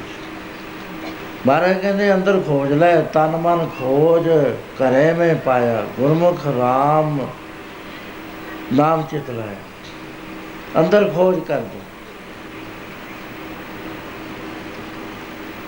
ਹੁਣ ਜੇ ਆਪਾਂ ਬਹੁਤ ਵਾਰੀ ਵਿਚਾਰਿਆ ਹੈ, ਪਹਿਲਾ ਜਿਹੜਾ ਗੁਰੂ ਨਾਨਕ ਪਾਤਸ਼ਾਹ ਤੋਂ ਰਾਹ ਸੀ ਨਾ, ਉਹ ਬੜਾ ਔਖਾ ਸੀ। ਉਹਨਾਂ ਤੋਂ ਬਾਅਦ ਵੀ ਬੜਾ ਔਖਾ, ਹੁਣ ਵੀ ਔਖਾ ਹੈ। ਇਹ ਤਾਂ ਸਾਨੂੰ ਨਾਮ ਮਾਰਗ ਤੇ ਗੁਰੂ ਮਹਾਰਾਜ ਨੇ ਸੁਰਤ ਸ਼ਬਦ ਭਵ ਸਾਗਰ ਕਰੀਏ, ਇੱਕ ਵੇ ਹੈ। ਲੇਕਿਨ ਇਹਨੂੰ ਸਮਝਣਾ, ਸਮਝੇ ਬਗੈਰ ਨਹੀਂ ਗੱਲ ਚੱਲਣੀ। ਪਹਿਲਾ ਜਿਹੜਾ ਸੀ ਬਹੁਤ ਜ਼ੋਰ ਲੱਗਦਾ ਸੀ। ਘਰ-ਬਾਰ ਤੋਂ ਛੁੱਟੀ ਲੈਣੀ ਪੈਂਦੀ ਸੀ ਕਾਫੀ ਦੇਰ। ਉਹ ਇਹ ਸੀ ਕਿ ਤਿੰਨ ਜਿਹੜਾ ਪਿੰਗਲਾ ਸੁਖਮਨਾ ਸਾਡੇ ਅੰਦਰ ਤਿੰਨ ਸੂਖਸ਼ਮ ਨਾੜੀਆਂ ਨੇ। ਇੱਕ ਨਾਲ ਸਵਾਸ ਖਿੱਚੀਦਾ ਹੈ, ਫਿਰ ਉਹਨੂੰ ਕੁੰਭਕ ਕਰੀਦਾ ਹੈ, ਰੋਕ ਲਈਦਾ ਹੈ, ਫਿਰ ਛੱਡੀਦਾ ਰੇਚਕ ਪੂਰਕ ਕੁੰਭਕ ਕਹਿੰਦੇ ਨੇ। ਬਾਣੀ ਵਿੱਚ ਬਹੁਤ ਆਉਂਦਾ ਰੇਚਕ ਪੂਰਕ ਕੁੰਭਕ ਕਰੀ। ਲੇਕਿਨ ਸਾਡਾ ਰਾਹ ਬੜਾ ਹੀ ਸਖਾਲਾ ਬਣਾਤਾ, ਜਿੰਨਾ ਸਖਾਲਾ ਬਣਾਤਾ ਉਨਾ ਹੀ ਅਸੀਂ ਇਹਦਾ ਫਾਇਦਾ ਨਹੀਂ ਉਠਾਉਂਦੇ। ਉਹ ਜਿਹੜੇ ਸੀਗੇ, ਉਹ ਕਰਦੇ ਸੀ। ਪਹਿਲਾਂ ਉਹ ਪ੍ਰਾਣਾਯਾਮ ਕਰਦੇ ਸੀ। ਪ੍ਰਾਣਾਯਾਮ ਸਭ ਤੋਂ ਛੋਟਾ ਪ੍ਰਾਣਾਯਾਮ ਹੈ ਨਾ, ਜਿਹੜਾ ਜਿੱਥੋਂ ਜਾ ਕੇ ਗੱਲ ਚੱਲਦੀ ਆ ਉਹ ਇਹ ਹੈ ਕਿ 42 ਵਾਰੀ ਵਾਹਿਗੁਰੂ ਵਾਹਿਗੁਰੂ ਕਹਿ ਕੇ ਸਾਹ ਅੰਦਰ ਨੂੰ ਖਿੱਚੋ। 84 ਵਾਰੀ ਹਵਾ ਅੰਦਰ ਰੋਕ ਰੱਖੋ 84 ਵਾਰੀ ਕਹੋ, ਵਾਹਿਗੁਰੂ ਵਾਹਿਗੁਰੂ ਵਾਹਿਗੁਰੂ ਵਾਹਿਗੁਰੂ ਵਾਹਿਗੁਰੂ ਵਾਹਿਗੁਰੂ। ਮਾਲਾ ਦੀ ਮਦਦ ਨਾਲ ਕਹਿ ਹੋ ਜਾਂਦਾ। 84 ਵਾਰੀ ਫਿਰ ਛੱਡਦੇ ਛੱਡਦੇ ਕਹੋ। ਇੰਨਾ ਦਮ ਪਕਾਉਣਾ ਬਹੁਤ ਔਖਾ ਹੈ। ਫਿਰ ਇੱਕ ਦੋ ਹਵਾ ਨੇ ਇਹਦੇ 'ਚ, ਇੱਕ ਪ੍ਰਾਣ ਵਾਯੂ ਹੈ, ਇੱਕ ਅਪਾਨ ਵਾਯੂ। ਇਹਨਾਂ ਦੋਹਾਂ ਨੂੰ ਖਿੱਚ ਕੇ ਹੇਠਾਂ ਲੈ ਜਾਣਾ। ਇਹਦੇ 'ਚ ਹੀਟ ਬਹੁਤ ਜ਼ਬਰਦਸਤ। ਜਿਹੜੇ ਇਹ ਕੰਮ ਕਰਦੇ ਨੇ, ਸਿਰ ਦੇ ਵਿੱਚ ਮਾਲਸ਼ਾਂ ਕਰਾਉਂਦੇ ਨੇ, ਕਮਲੇ ਹੋ ਜਾਂਦੇ ਨੇ। ਇਸ ਕਰਕੇ ਗੁਰੂ ਮਹਾਰਾਜ ਨੇ ਪ੍ਰਾਣਾਯਾਮ ਸਾਨੂੰ ਮਨਾ ਕਰਤਾ। ਵੀ ਇਹ ਨਹੀਂ ਕਰਨਾ, ਤੁਹਾਨੂੰ ਸਿਖਾਲਾ ਪ੍ਰਾਣਾਯਾਮ ਦੱਸਦੇ ਆ। ਗੁਰੂ ਦੇ ਬਚਨ ਸੁਣਨੇ, ਅੰਦਰ ਲਿਜਾਣੇ, ਫੇਰ ਅੰਦਰ ਠਰਾਉਣੇ ਫੇਰ ਜਿਹੜਾ ਕੂੜ ਕਵਾੜਾ ਨੂੰ ਬਾਹਰ ਕੱਢਣਾ। ਆਹ ਦੇਤਾ ਸਾਨੂੰ ਮਹਾਰਾਜ ਨੇ ਵੀ ਸਾਹ ਨਾ ਖਿੱਚੋ, ਤੁਸੀਂ ਇਸ ਤਰ੍ਹਾਂ ਕਰ ਲਓ, ਵੀ ਸਿਖਾਲਾ ਹੋਊਗਾ ਤੁਹਾਨੂੰ ਲਾ ਇਹ ਇਸੇ ਤਰ੍ਹਾਂ ਕਰਦੇ ਸੀ, ਫੇਰ ਇਹ ਕਰਦਾ ਹੀਟ ਦੇ ਕੇ ਰੀੜ ਦੀ ਹੱਡੀ ਜਿੱਥੇ ਖਤਮ ਹੁੰਦੀ ਹੈ, ਉੱਥੇ ਇੱਕ ਬਹੁਤ ਸੂਖਸ਼ਮ ਨਾੜੀ ਹੈ, ਜਿਹਨੇ ਢਾਈ ਵਲ ਖਾਦੇ ਹੋਏ ਨੇ ਇਹਦੇ ਉੱਤੇ, ਉਹਨੂੰ ਭੁਜੰਗਰ ਨਾੜੀ ਕਹਿੰਦੇ ਨੇ। ਉਹਨੇ ਮੂੰਹ ਦੇ ਵਿੱਚ ਲਿਆ ਹੋਇਆ ਹੈ, ਉਹ ਜਿਹੜਾ ਸਬਮੇਰੂ ਹੈ, ਇਹਦੇ ਵਿੱਚ ਸੁਰਾਖ ਹੈ। ਉਹ ਜਦੋਂ ਹਵਾ ਦੇ ਨਾਲ ਖੋਲਦੇ ਸੀ, ਫਿਰ ਇਹ ਖੁੱਲ ਜਾਂਦਾ ਸੀ, ਇਹਦੇ ਵਿੱਚ ਫਿਰ ਪ੍ਰਾਣ ਦਾਖਲ ਕਰ ਲੈਂਦੇ। ਉਹ ਦਾਖਲ ਕਰਕੇ ਹਨੇਰਾ ਨਹੀਂ ਸੀ ਹੁੰਦਾ। ਪਹਿਲੇ ਜਿਹੜਾ ਚੱਕਰ ਸੀ ਮੂਲ ਧਾਰ ਚੱਕਰ ਉਹਦੇ ਚਾਰ ਪੱਤੇ ਹੋਇਆ ਕਰਦੇ ਸੀ। ਇਸ ਤੋਂ ਬਾਅਦ ਮਣੀਪੂਰਕ ਅਧਿਸ਼ਠਾਨ ਹੁੰਦਾ। ਨਾਭੀ ਦੇ ਅਰ ਹੇਠਾਂ ਰੀੜ ਦੀ ਹੱਡੀ ਦੇ ਵਿਚਾਲੇ ਜੇ ਇਸ ਦੇ 6 ਪੱਤੇ ਹੋਇਆ ਕਰਦੇ ਸੀ। ਇਹਦੇ ਬਾਅਦ ਮਣੀਪੂਰਕ ਚੱਕਰ, ਨਾਭੀ ਦੇ ਚੱਕਰ ਨੂੰ ਕਹਿੰਦੇ ਨੇ, ਇਹਦੇ ਵਿੱਚ 10 ਪੱਤੇ ਹੁੰਦੇ ਨੇ, ਰੋਸ਼ਨੀ ਹੁੰਦੀ ਹੈ, ਰੰਗ ਨੇ ਲਾਲ। ਪਹਿਲਾ ਪੀਲਾ ਹੈ, ਲਾਲ ਹੈ ਛਾਵਾ ਹੈ, ਹਰਾ ਹੈ, ਇਸ ਤਰ੍ਹਾਂ ਦੇ ਰੰਗ ਨੇ। ਤੇ ਫਿਰ ਜਦੋਂ ਇੱਥੋਂ ਚੱਕਦੇ ਸੀ, ਫਿਰ ਇੱਥੇ ਆਉਂਦੇ ਸੀ। ਇੱਥੇ 12 ਪੱਤਿਆਂ ਦਾ ਫੁੱਲ ਹੁੰਦਾ। ਰੋਸ਼ਨੀ ਲਾਲ ਹੁੰਦੀ ਹੈ। ਇਹ ਤੋਂ ਬਾਅਦ ਜਦ ਅਸੀਂ ਚੱਕਦੇ ਸੀ, ਫੇਰ ਉੱਤੇ ਉੱਪਰ ਜਾਂਦਾ ਸੀ, ਤਾਂ ਇੱਥੇ ਵਿਸ਼ੁੱਧ ਚੱਕਰ ਹੈ, ਇਹਨੂੰ ਕਹਿੰਦੇ ਨੇ ਕੰਠ ਚੱਕਰ, ਵਿਸ਼ੁੱਧ ਚੱਕਰ। ਇਹਦੇ 16 ਪੱਤੇ ਹੋਇਆ ਕਰਦੇ ਇਹਦੇ ਬਾਅਦ ਜਦ ਉੱਤੇ ਇੱਥੇ ਸੁਰਤ ਖਿੱਚਦੇ ਸੀ ਇਸ ਤਰ੍ਹਾਂ ਇਹਨੂੰ ਆਗਿਆ ਚੱਕਰ ਹੈ ਇਹਦਾ ਨਾਮ। ਇੱਥੇ ਸਿਰਫ ਦੋ ਪੱਤੇ ਨੇ। ਇੱਥੇ ਜੀਵ ਤੇ ਗੁਰੂ ਦਾ ਦਰਸ਼ਨ ਹੁੰਦਾ। ਆਪਣਾ ਵੀ ਪਤਾ ਲੱਗਦਾ ਹੈ, ਮੈਂ ਕੌਣ ਹਾਂ। ਗੁਰੂ ਦਾ ਵੀ ਇਸ ਥਾਂ ਦੇ ਉੱਤੇ ਦਰਸ਼ਨ ਹੁੰਦਾ ਹੈ। ਇਥੋਂ ਤਰੁਕਤੀ ਜਿਹੜੀ ਹੈ ਨਾ ਧਿਆਤਾ ਧਿਆਨ ਤੇ ਦੀ, ਧਿਆ ਇੱਥੇ ਧਿਆਨ ਨਾਲ ਕਰਨਾ ਪੈਂਦਾ। ਮੈਡੀਟੇਸ਼ਨ ਨਹੀਂ ਮੈਡੀਟੇਸ਼ਨ ਤਾਂ ਭੋਗੀ ਚੀਜ਼ ਹੁੰਦੀ ਹੈ। ਇਹ ਜਿਉਂਦੀ ਜਾਗਦੀ ਚੀਜ਼ ਹੈ, ਗੁਰੂ ਦਾ ਧਿਆਨ ਕਰਨਾ ਪੈਂਦਾ ਗੁਰ ਕੀ ਮੂਰਤ ਵਨਵੇਂ ਤੇ ਉਹ ਗੁਰੂ ਦਾ ਜਿਸ ਵਕਤ ਇਹ ਮੂਰਤ ਨਾ ਬਿਲਕੁਲ ਰੋਸ਼ਨੀ ਬਣ ਜਾਂਦੀ ਸੀ ਤੇ ਆਪਣਾ ਆਪ ਇਹਦੇ ਡਿਜ਼ਾਲਵ ਹੋ ਜਾਂਦਾ ਸੀ, ਫਿਰ ਇਹ ਤਰੁਕਤੀ ਟੁੱਟ ਜਾਂਦੀ ਸੀ। ਇਹ ਟੁੱਟੀ ਹੋਈ ਸੰਸਾਰ ਦਾ ਕਮਲ ਸ਼ਕਤੀਆਂ ਦਾ ਮੰਡਲ ਆ ਗਿਆ, ਉੱਥੇ ਚਲੀ ਜਾਂਦੀ ਸੋ। ਉੱਥੇ ਰਹਿ ਜਾਂਦੇ ਸੀ ਸਾਰੇ, ਸ਼ਕਤੀਆਂ ਦਿਖਾਉਣ ਲੱਗ ਜਾਂਦੇ ਸੀ। ਤੇ ਮਹਿਮਾ ਇਹਨਾਂ ਦੀ ਵੱਧ ਜਾਂਦੀ ਸੀ। ਪਰ ਕੋਈ ਕੋਈ ਉੱਤੇ ਚੜਦਾ ਸੀ, ਜਿਹਦੇ ਸਿਰ ਦੇ ਉੱਤੇ ਸਮਰੱਥ ਗੁਰੂ। ਇਹ ਨਹੀਂ ਵੀ ਸਿੰਘ ਕਰਦੇ ਨਹੀਂ ਸਿੰਘ ਵੀ ਕਰਦੇ ਸੀ। ਪਹਿਲੇ ਸਿੰਘ ਬੜੀਆਂ ਮਿਹਨਤਾਂ ਕਰਦੇ ਸੀ। ਸਾਇੰਸ ਦਾ ਮਾਰਗ ਵੀ ਦੇਖਦੇ ਸੀ, ਇਹ ਮਾਰਗ ਵੀ ਦੇਖ ਲੈਂਦੇ ਸੀ। ਤੇ ਗੁਰੂ ਮਹਾਰਾਜ ਕਹਿੰਦੇ ਇਹ ਨਗਰੀ ਏਕੋ ਨੌ ਦਰਵਾਜ਼ੇ। ਤਾਵਤ ਵਰਜ ਰਹਾ ਹੈ। ਜਿਹੜਾ ਮਨ ਧਾਰਿਆ ਨਾ, ਇਹਨੂੰ ਵੱਜ ਕੇ ਇੱਕ ਪੁਆਇੰਟ ਦੇ ਉੱਤੇ ਕਰ ਦੇਣਾ। ਪੰਜ ਬਿਰਤੀਆਂ ਹੁੰਦੀਆਂ। ਉਹਨਾਂ ਦੇ ਵਿੱਚੋਂ ਜਿਹੜੀ ਇੱਕ ਇਕਾਗਰਤਾ ਬਿਰਤੀ ਹੈ, ਇੱਕ ਨਿਰੁੱਧ ਹੈ ਲਾਸਟ ਬਿਰਤੀ ਉਹ ਨਿਰੁੱਧ ਦੇ ਵਿੱਚ ਇਹਨੂੰ ਲੈ ਜਾਣਾ ਮਹਾਰਾਜ ਕਹਿੰਦੇ ਇਹਨੂੰ ਖੜਾ ਦੇਣਾ ਹੈ। ਫਿਰ ਹੋਊਗੀ ਕਹਿੰਦੇ ਤਰੁਕਟੀ ਛੁਟੈ ਤਸਮਾ ਦਰ ਖੁੱਲੈ ਉਹ ਤਰੁਕਟੀ ਟੁੱਟ ਜਾਂਦੀ ਹੈ, ਜਦ ਇਹਨੂੰ ਕਢਾ ਦਿੰਦੇ ਅਸੀਂ। ਤੇ ਦਸਵਾਂ ਦਰਵਾਜ਼ਾ ਖੁੱਲ ਜਾਂਦਾ ਹੈ। ਫਿਰ ਨਿਸ਼ਾਨੀ ਕੀ ਹੈ? ਕਹਿੰਦੇ ਮਨ ਉੱਥੇ ਜਾ ਕੇ ਨਾ ਤ੍ਰਿਸ਼ਨਾ, ਬਾਸ਼ਨਾ ਮੁੱਕ ਜਾਂਦੀ ਹੈ, ਮਨ ਖੀਵਾ ਪਾਈ। ਇਹ ਜਿਹੜਾ ਮਨ ਹੈ, ਤਾਂ ਤਾਂ ਮਨ ਖੀਵਾ ਪਾਈ, ਐਵੇਂ ਨਹੀਂ ਤਸੱਲੀ ਆਉਂਦੀ ਮਹਾਰਾਜ, ਕਹਿੰਦੇ ਤਾਂ ਮਨ ਦੇ ਵਿੱਚ ਨਸ਼ਾ ਚੜਦਾ ਹੈ। ਜਿਹਦੇ ਬਾਰੇ ਐਸਾ ਫਰਮਾਨ ਹੈ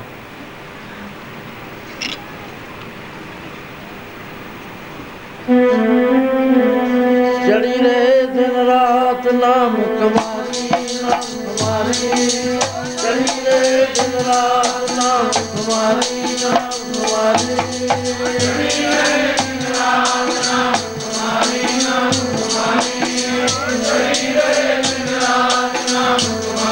ਕਮਾਰੀ ਨਾਮ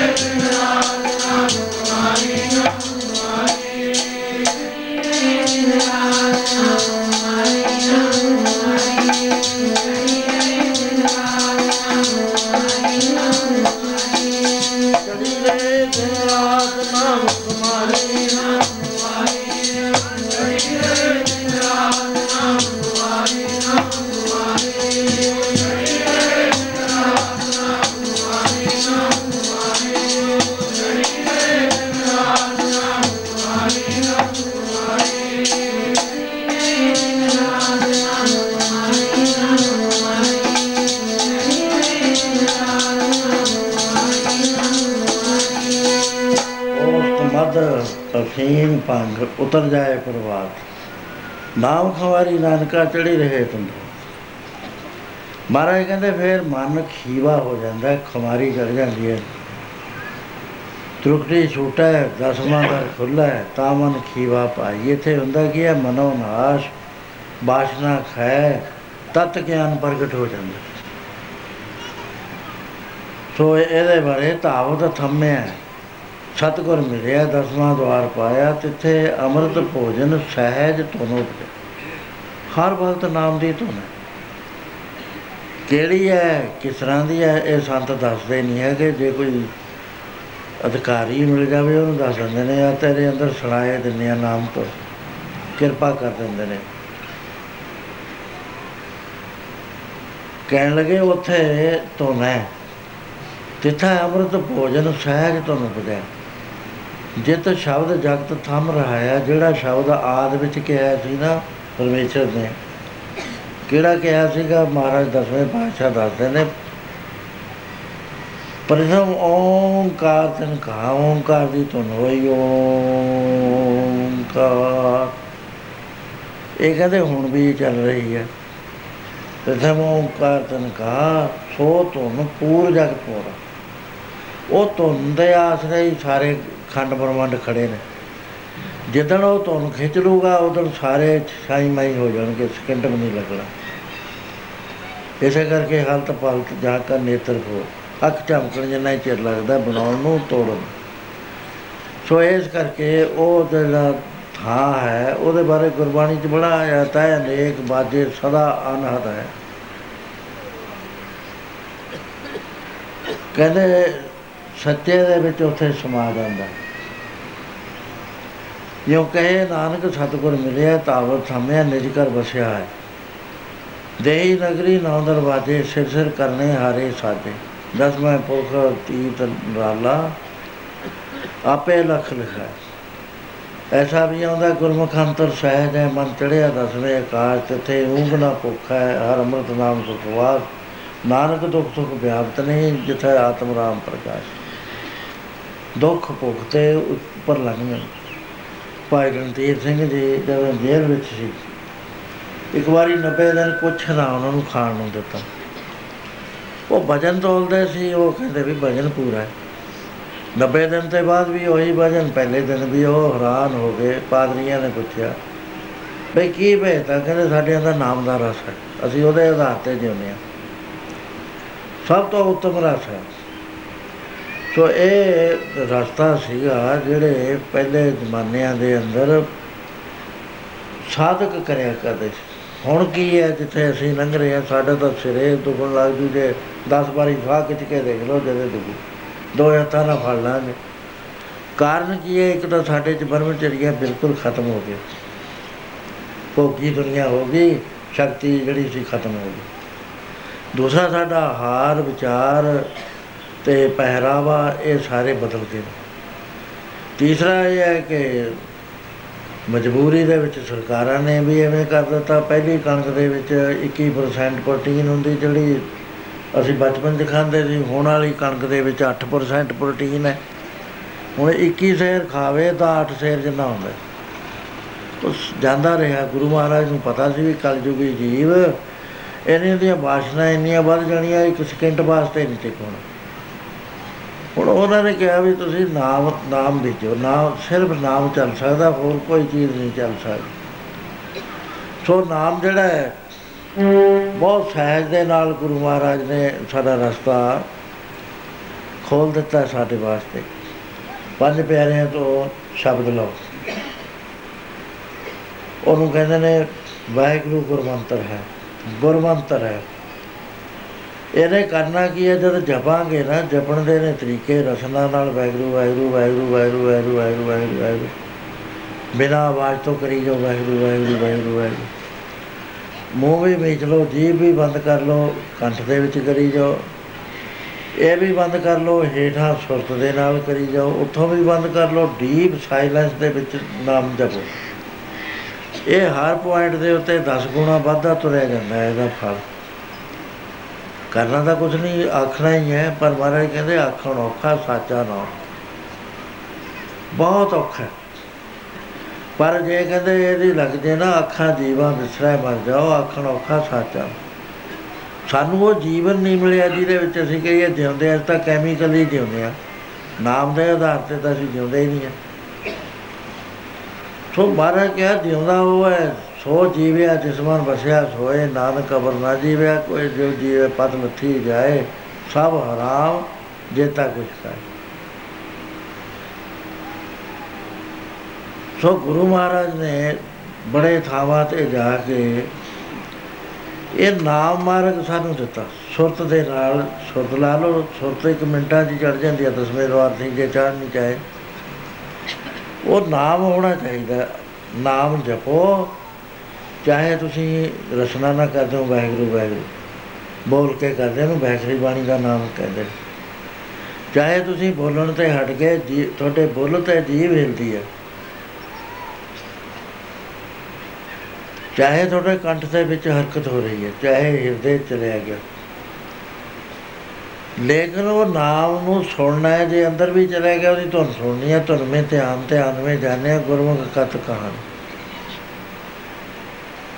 ਉਹ ਜੇ ਸੁਣਦੇ ਨਹੀਂ ਨਾ, ਹੈ ਮਹਾਰਾਜ ਨੇ ਚਾਰ ਪੌੜੀਆਂ ਸੁਣੀਆਂ ਦੀਆਂ ਤਾਂ ਹੀ ਲਿਖੀਆਂ ਨੇ। ਕਈ ਇਹ ਹੱਥ ਕਰ ਲੈਂਦੇ ਨੇ ਜੀ ਵੈਗਰੂ ਵੈਗਰੂ ਕਰੋ, ਸੁਣੋ ਤਾਂ ਪਹਿਲੀ ਜਮਾਤ ਦਾ ਇਹ ਨਹੀਂ ਹੈ ਮਹਾਰਾਜ ਦਾ। ਮਹਾਰਾਜ ਕਹਿੰਦੇ, ਤੇਰੇ ਅੰਦਰ ਧੁਨ ਹੈ। ਮਨ ਬੋਲ ਰਿਹਾ, ਸਭ ਦਾ ਬੋਲ ਰਿਹਾ। ਜੇ ਗੱਲਾਂ ਕਰਦਾ ਹੁੰਦਾ, ਮਨ ਵੀ ਐ ਕਰਨਾ ਐ ਕਰਨਾ ਬੋਲਦਾ ਨਹੀਂ ਹੁੰਦਾ। ਉਹ ਜਿੱਥੇ ਵੀ ਨਾਮ ਜਪਦੇ ਹੋ, ਚਾਹੇ ਰਸਨਾ ਨਾਲ ਜਪਦੇ ਹੋ, ਚਾਹੇ ਸਾਇਲੈਂਸ ਹੋ ਸਾਇਲੈਂਟ ਹੋ ਕੇ ਜਪਦੇ ਹੋ, ਉਹ ਧੁਨ ਸੁਣਨੀ ਹੈ। ਚਾਹੇ ਸਵਾਸ ਨਾਲ ਜਪਦੇ ਹੋ, ਸਵਾਸ ਨਾਲ ਆਪਣਾ ਜਪਿਆ ਹੋਇਆ ਨਾਮ ਆਪੇ ਸੁਣਨਾ, ਸੁਣ ਕੇ ਦੇਖ ਲਿਓ, ਤੁਹਾਡੀ ਬਿਰਤੀਆਂ ਸਾਰਿਆਂ ਦੀਆਂ ਲੱਗ ਜਾਣਗੀਆਂ। ਇਹ ਫਾਰਮੂਲਾ ਜਮਾ ਕੇ ਦੇਖ ਲਓ ਅੱਜ। ਜਾ ਕੇ ਜਪੋ, ਦੇਖੋ ਵੀ ਸੁਣਦਾ ਉਹ ਸੁਣਿਆ ਦੀਆਂ ਚਾਰ ਪੌੜੀਆਂ ਮਹਾਰਾਜ ਨੇ ਲਿਖੀਆਂ। ਸੁਣਿਆ ਸਿੱਧ ਪੀਰ ਸੁਰਨਾਥ ਸੁਣਿਆ ਤਾਤਾ ਕਾ ਸੁਣਿਆ ਦੀਪ ਲੋਕ ਤਾਲ, ਸੁਣਿਆ ਕੋਏ ਨਾ ਸਕਾ ਕਾ ਕਾਲ ਨੇੜੇ ਨਹੀਂ ਆਉਂਦਾ, ਜਿਹੜਾ ਨਾਮ ਸੁਣਦਾ। ਫੇਰ ਹੁੰਦਾ ਮੰਨਣਾ। ਮੰਨਣਾ ਬਹੁਤ ਔਖਾ ਹੈ। ਮੰਨਣਾ ਇਹ ਹੈ ਵੀ ਇੱਥੇ ਨਾ ਵੈਗੁਰੂ ਤੇ ਬਿਨਾ ਕੁਝ ਵੀ ਨਹੀਂ, ਮੈਂ ਹਾਂ ਨਹੀਂ ਮੈਂ ਨਹੀਂ। ਆਪਾਂ ਸਭ ਤੋਂ ਪਹਿਲਾਂ ਹੀ ਪੜਿਆ ਨਾ, ਮੈਂ ਨਹੀਂ। ਪਰ ਸਭ ਕੁਝ ਤੇਰਾ ਪਰ ਅਸੀਂ ਮਨ, ਇਸ ਗੱਲ ਨੂੰ ਮੰਨਣ ਵਾਸਤੇ ਤਿਆਰ ਨਹੀਂ ਵੀ ਸੱਚੇ ਬਾਦਸ਼ਾਹ ਤੂੰ ਤਾਂ ਮੈਨੂੰ ਵਿੱਚੋਂ ਖਤਮ ਕਰ ਦਿੱਤਾ, ਮੈਂ ਤਾਂ ਤੈਨੂੰ ਦਰਸ਼ਨਾਂ ਵਾਸਤੇ ਆਇਆ ਸੀ, ਤੂੰ ਕਹਿੰਦਾ ਤੂੰ ਹੈ ਹੀ ਨਹੀਂ। ਉਹ ਕਹਿੰਦਾ ਤਾਂ ਪ੍ਰੈਕਟੀਕਲ ਨਹੀਂ ਕਰਿਆ, ਜੇ ਤੂੰ ਪ੍ਰੈਕਟੀਕਲ ਕਰ ਲੈਣਾ ਤੂੰ ਤੂੰ ਕਰਤਾ, ਤੂੰ ਹੁਆ, ਮੁਝ ਮੇ ਰਹਾ ਨ ਹੂੰ, ਜਬ ਆਪਾ ਪਰ ਕਾ ਮਿਟ ਗਿਆ, ਜਤ ਦੇਖਾ ਤਾਂ ਸੋ ਕਹਿੰਦੇ ਖੋਜਦੇ ਖੋਜਦੇ ਤੁਹਾਨੂੰ ਲੱਭੀ ਕਿ? ਕਬੀਰ ਜਾਂ ਕੋ ਖੋਜਤੇ ਸੋਈ ਪਾਏ ਉਠੋ। ਉਹ ਥਾ ਮਿਲ ਗਿਆ। ਸੋਈ ਫਿਰ ਕੇ ਤੂੰ ਆ ਜਾ, ਕੋ ਕਹਤੇ ਔਰ ਤੂੰ ਤਾਂ ਰੱਬ ਨੂੰ ਭਾਲਦਾ ਫਿਰਦਾ ਸੀ, ਤੂੰ ਆਪੇ ਰੱਬ ਬਣ ਗਿਆ, ਹੁਣ ਉੱਥੇ ਰਹੇ ਕਿੱਥੇ ਨਿਸ਼ਾਨ? ਉਹ ਇਹ ਹਉਮੈ ਹੀ ਨਾਸ਼ ਕਰਨੀ ਹੈ ਮਹਾਰਾਜ ਨੇ। ਪਰਮੇਸ਼ਰ ਹੈ, ਫੇਰ ਆ ਜਾਂਦਾ ਹੈ ਨੇਤਰੋ ਮੇਰੇ ਹਰ ਤੋਂ ਮੈਂ ਜੋ ਤਰੀ ਹਰ ਬਿਨ ਅਵਰਨਾ ਦੇਖੋ ਕੋਈ। ਸੋ ਪਹਿਲਾਂ ਸੁਣਨਾ ਹੈ, ਸੁਣੋ ਇਸ ਨੂੰ, ਚਾਹੇ ਕਿਤੇ ਨਾਮ ਜਪਦੇ ਹੋ, ਚਾਹੇ ਸਵਾਸ ਨਾਲ ਜਪਦੇ ਹੋ, ਚਾਹੇ ਸਵਾਸ ਛੱਡ ਕੇ ਤੁਮ ਨਾਲ ਜਪਦੇ ਹੋ। ਨਾਮ ਸੁਣੋਗੇ, ਫੁਰਨਾ ਨਹੀਂ ਆਏਗਾ ਕਦੇ ਵੀ, ਮਨ ਦੌੜੇਗਾ ਨਾਮ ਦੇ ਵਿੱਚ ਰਸ ਹੈ ਥੋੜੀ ਦੇਰ ਚ ਜਪ ਕੇ ਨਾ ਰਸ ਆ ਜਾਂਦਾ। ਇਹ ਮਨ ਬਹੁਤ ਛਲਾਂਗਾ ਮਾਰਦਾ ਵੀ ਇਹ ਤਾਂ ਗਿਆ, ਮੇਰੇ ਤੋਂ ਛੁੱਟਿਆ ਹੁਣ। ਬੜਾ ਇਹਨੂੰ ਸਬਜ ਬਾਗ ਦਿਖਾਉਂਦਾ ਪਾਏ ਕਰਾਂਗੇ, ਐ ਕਰਾਂਗੇ, ਉਹ ਕਰਾਓ, ਤੋੜ ਲੈਂਦਾ ਉਹ ਫਿਰ ਮਨ ਨਾਲ ਰਲਿਆ ਹੋਇਆ, ਤੁਰਿਆ ਇਹਨੂੰ। ਬਿਰਤੀ ਕਹਿੰਦੇ ਨੇ ਇਹਨੂੰ ਮੂਰਤਾ। ਨੀਂਦਰ ਦੀ ਬਿਰਤੀ ਹੈ। ਸੋ ਜਦੋਂ ਤੁਸੀਂ ਨਾਮ ਜਪੋਗੇ ਪੰਜ ਪਿਆਰਿਆਂ ਤੋਂ, ਕਿਸੇ ਤੋਂ ਵੀ ਤੁਸੀਂ ਨਾਮ ਲਿਆ ਹੋਇਆ, ਜਿੱਥੋਂ ਵੀ, ਇਹਨੂੰ ਅੰਦਰ ਸੁਣੋ। ਸੋ ਜਦ ਅਸੀਂ ਅੰਦਰੋਂ ਸੁਣਾਂਗੇ, ਇਹ ਨਾਮ ਆਉਂਦਾ ਦਸਵੇਂ ਦਵਾਰ ਤੋਂ ਇਹਨੇ ਕੀ ਕਰਨਾ? ਸੁਰਤ ਨੂੰ ਫੜ ਲੈਣਾ ਸੁਰਤ ਨੂੰ ਫੜ ਕੇ ਜਿੱਥੋਂ ਆ ਰਿਹਾ, ਉਧਰ ਨੂੰ ਲੈ ਕੇ ਜਿਵੇਂ ਬਾਜ ਜਾਂਦਾ ਨਾ, ਸ਼ਿਕਾਰ ਨੂੰ ਪੈਂਦਾ ਬੱਕਰੀ ਦੇ ਬੱਚੇ ਨੂੰ, ਹਰਨ ਦੇ ਬੱਚੇ ਨੂੰ ਚੁੱਕ ਲੈਂਦਾ ਚੁੱਕ ਕੇ ਅਸਮਾਨਾਂ ਚੋਂ ਆਇਆ ਸੀ ਅਸਮਾਨਾਂ ਵੱਲ ਨੂੰ ਲੈ ਤੁਰਦਾ ਇਸੇ ਤਰ੍ਹਾਂ ਸਾਡੀ ਜਿਹੜੀ ਸੁਰਤ ਹੈ, ਇਹਨੂੰ ਨਾਮ ਰੂਪੀ ਬਾਜ ਝਪਟਾ ਮਾਰ ਕੇ ਫੜ ਲੈਂਦਾ ਇਹ ਫਿਰ ਉੱਤੇ ਚੜਦੀ ਹੈ, ਇਸ ਕਰਕੇ ਮਹਾਰਾਜ ਨੇ ਐਸਾ ਫਰਮਾਨ ਕੀਤਾ ਨਾਨਕ ਨਾਮ ਬਖਾਣੇ ਦੀ ਸੁਰਤ ਸਬਦ ਪਰਦਾ ਨਾਨਕ ਨਾਮ ਬਖਾਣੇ ਦੀ ਸਬਦ ਪਰਦਾ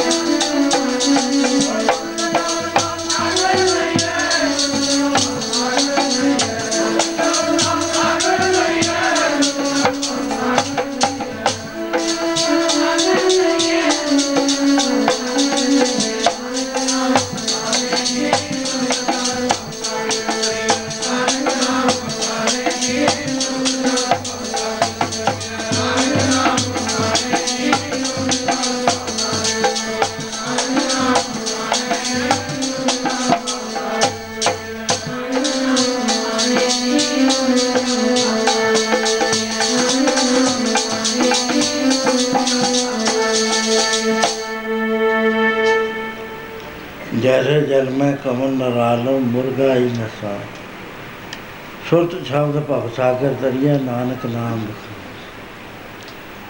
ਇੱਥੇ ਤੱਕ ਤਾਂ ਅਸੀਂ ਪਹੁੰਚ ਜਾਂਦੇ ਹਾਂ ਜਿਹੜਾ ਮੈਂ ਮੰਜ਼ਲੇ ਨੂਰ ਕਿਹਾ ਮੰਜ਼ਲੇ ਹੈਰਾਨ ਕਿਹਾ। ਇਦੋਂ ਗਾਂ ਬਾਰੀ ਹੁੰਦੀ ਹੈ ਸਤਿਗੁਰੂ ਦੀ ਚਾਹੇ ਉਹ ਸਰੀਰ ਵਿੱਚ ਹੈ ਚਾਹੇ ਨਹੀਂ ਸਰੀਰ ਹੈ। ਸਤਿਗੁਰੂ ਕਿਤੇ ਜਾਂਦਾ ਨਹੀਂ ਹੈ ਕਦੇ ਵੀ। ਸਤਿਗੁਰੂ ਕਦੇ ਵੀ ਉਹ ਜਿੰਦਾ ਪੀਰ ਹੁੰਦਾ ਹੈ, ਉਹਦਾ ਕਦੇ ਨਾਸ਼ ਨਹੀਂ ਹੁੰਦਾ ਕਦੇ। ਉਹ ਆਪੇ ਪਰਮੇਸ਼ਰ ਹੁੰਦਾ ਫੇਰ ਇੱਥੇ ਤੱਕ ਮਹਾਰਾਜ ਕਹਿੰਦੇ ਜਦ ਇੱਥੇ ਪਹੁੰਚ ਗਿਆ ਨਾ ਜਿਸ ਨੂੰ ਦਿਆਲ ਹੋਵੇ ਮੇਰਾ ਸਵਾਮੀ, ਤਿਸ ਗੁਰਸਿੱਖ ਗੁਰੂ ਉਪਦੇਸ਼ ਸੁਣਾਵੇ। ਮਹਾਂਪੁਰਸ਼ਾਂ ਦੀ ਡਿਊਟੀ ਹੁੰਦੀ ਹੈ, ਜਦ ਕੋਈ ਇੱਥੇ ਪਹੁੰਚ ਜਾਂਦਾ, ਮਰ ਜਾਂਦਾ ਪੂਰੀ ਤਰ੍ਹਾਂ ਨਾਲ ਟੈਸਟ ਲੈ ਲੈ, ਦੇਖਦੇ ਆ ਵੀ ਜਿਉਂਦਾ ਤਾਂ ਨਹੀਂ ਹੈ ਅਜੇ। ਭਾਈ ਮੱਝ ਦਾ ਜਦੋਂ ਪੂਰੀ ਤਰ੍ਹਾਂ ਮਹਾਰਾਜ ਨੇ ਦੇਖ ਲਿਆ ਵੀ ਇਹ ਹੁਣ ਖਤਮ ਹੋ ਚੁੱਕਿਆ ਹੈ ਉਸ ਵੇਲੇ ਨਜ਼ਰ ਕਰਕੇ ਉਹਦੇ ਜਿਹੜੇ ਬਜਰ ਕਬਾਟ ਤੋੜਤੇ ਤੇ ਹਰੇਕ ਥਾਂ ਦੇ ਉੱਤੇ ਉਹਨੂੰ ਪਰਮੇਸ਼ਰ ਨਜ਼ਰ ਆਉਣ ਲੱਗ ਪਿਆ ਗੁਰੂ ਅਮਰਦਾਸ ਮਹਾਰਾਜ ਜੀ ਨੇ ਜਦੋਂ 12 ਸਾਲ ਸੇਵਾ ਕਰੀ ਤੇ ਉਦਣ ਗਿਰ ਕੇ ਗਾਗਰ ਚੁੱਕੀ ਤੇ ਨਥਾਵਾ ਨਤਾਣਾ ਕਹਿ ਦਿੱਤਾ। ਉਸ ਵੇਲੇ ਮਹਾਰਾਜ ਜੀ ਗੁਰੂ ਗੁਰੂ ਅੰਗਦ ਸਾਹਿਬ ਦਿਆਲ ਹੋਏ, ਬੁੱਕਲ ਚ ਲੈ ਲਿਆ। ਉਹ ਸਾਰੇ ਜਿਹੜੇ ਦਰਵਾਜ਼ਾ ਸੀ, ਉਹ ਤੋੜ ਕੇ ਰੱਖ ਦਿੱਤਾ। ਜਿਵੇਂ ਜਲ ਜਲ ਜਾ ਕੇ ਮਿਲ ਜਾਂਦਾ ਹੈ ਮਿਲਾਤੇ ਪਰਮੇਸ਼ਰ ਦੇ ਵਿੱਚ। ਸੋ ਇਹ ਨੂੰ ਫਨਾ ਵੇਲਾ ਕਹਿੰਦੇ ਨੇ ਹਾਲ ਅਭੇਦ ਅਵਸਥਾ, ਰੱਬ ਬਣ ਜਾਣਾ। ਇਹ ਜੀਵ ਹੈ ਨਹੀਂ। ਜਿਹੜਾ ਅਸੀਂ ਕਹਿੰਦੇ ਹਾਂ ਹੈਗਾ, ਮੈਂ ਹੈਗਾ ਮੈਂ ਹੈਗਾ, ਇਹਨੂੰ ਬਾਣੀ ਨਹੀਂ ਮੰਨਦੀ, ਤੂੰ ਹੈ ਨਹੀਂ। ਤੇਰਾ ਵਜੂਦ ਹੈ, ਕੋਈ ਨਹੀਂ। ਇਹ ਤਾਂ ਵਾਹਿਗੁਰੂ ਨੇ ਪ੍ਰਕਿਰਤੀ ਬਣਾਈ ਹੈ। ਉਹਨੇ ਆਪਣੀ ਉਹ ਜੋਤ ਉਹਦੇ ਉੱਤੇ ਪਾ ਕੇ ਉਹਦੇ 'ਚ ਹਰਕਤ ਹੋ ਗਈ ਜਿਵੇਂ ਚਮਕ ਪੱਥਰ ਨੂੰ ਲੈ ਜਾਓ ਇੰਡਸਟਰੀ ਦੇ ਸਾਰੇ ਜਿੰਨੇ ਟੁਕੜੇ ਗਿਰੇ ਪਏ ਨੇ ਉਹ ਸਾਰੇ ਹਰਕਤ 'ਚ ਆ ਜਾਂਦੇ ਉਹ ਜੇ ਟੁਕੜੇ ਕਹਿਣ ਅਸੀਂ ਹਾਂ, ਅਸੀਂ ਹਾਂ, ਅਸੀਂ ਤਾਂ ਨਹੀਂ ਉਹ ਤਾਂ ਉਹਦੀ ਸੱਤਾ ਨਾਲ ਨੇ ਇਸ ਤਰ੍ਹਾਂ ਪ੍ਰਕਿਰਤੀ ਦੇ ਵਿੱਚ ਜਿਹੜੀ ਸਾਡੀ ਸੱਤਾ ਹੈ ਹੋਂਦ ਹੈ ਉਹ ਹੋਂਦ ਨੂੰ ਸੱਤਾ ਮਿਲਦੀ ਹੈ ਚੇਤਨ ਦੀ।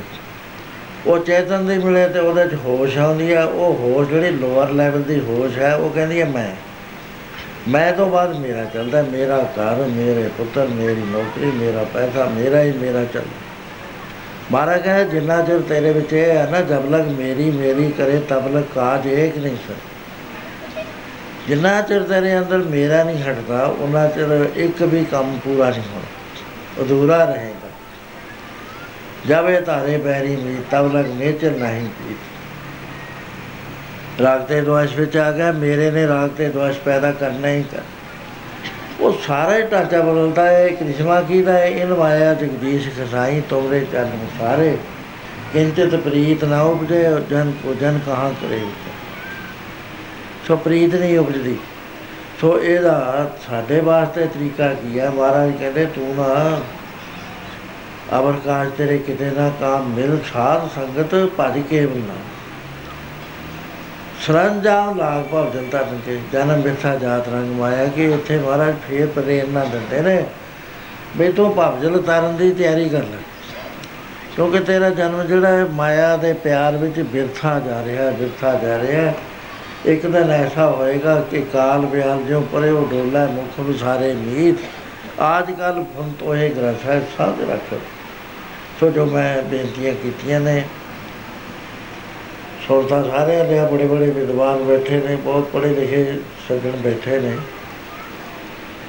ਪਰ ਜੇ ਕੋਸ਼ਿਸ਼ ਕਰੋ, ਇਹ ਯਾਦ ਰਹੇ ਜੀ।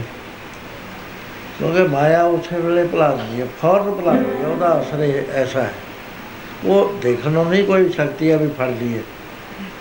ਉਹ ਨਿਰਗੁਣ ਸ਼ਕਤੀ ਹੈ, ਜਿਵੇਂ ਪਰਮੇਸ਼ਰ ਹੈ, ਇਸੇ ਤਰ੍ਹਾਂ ਉਹ ਹੈ।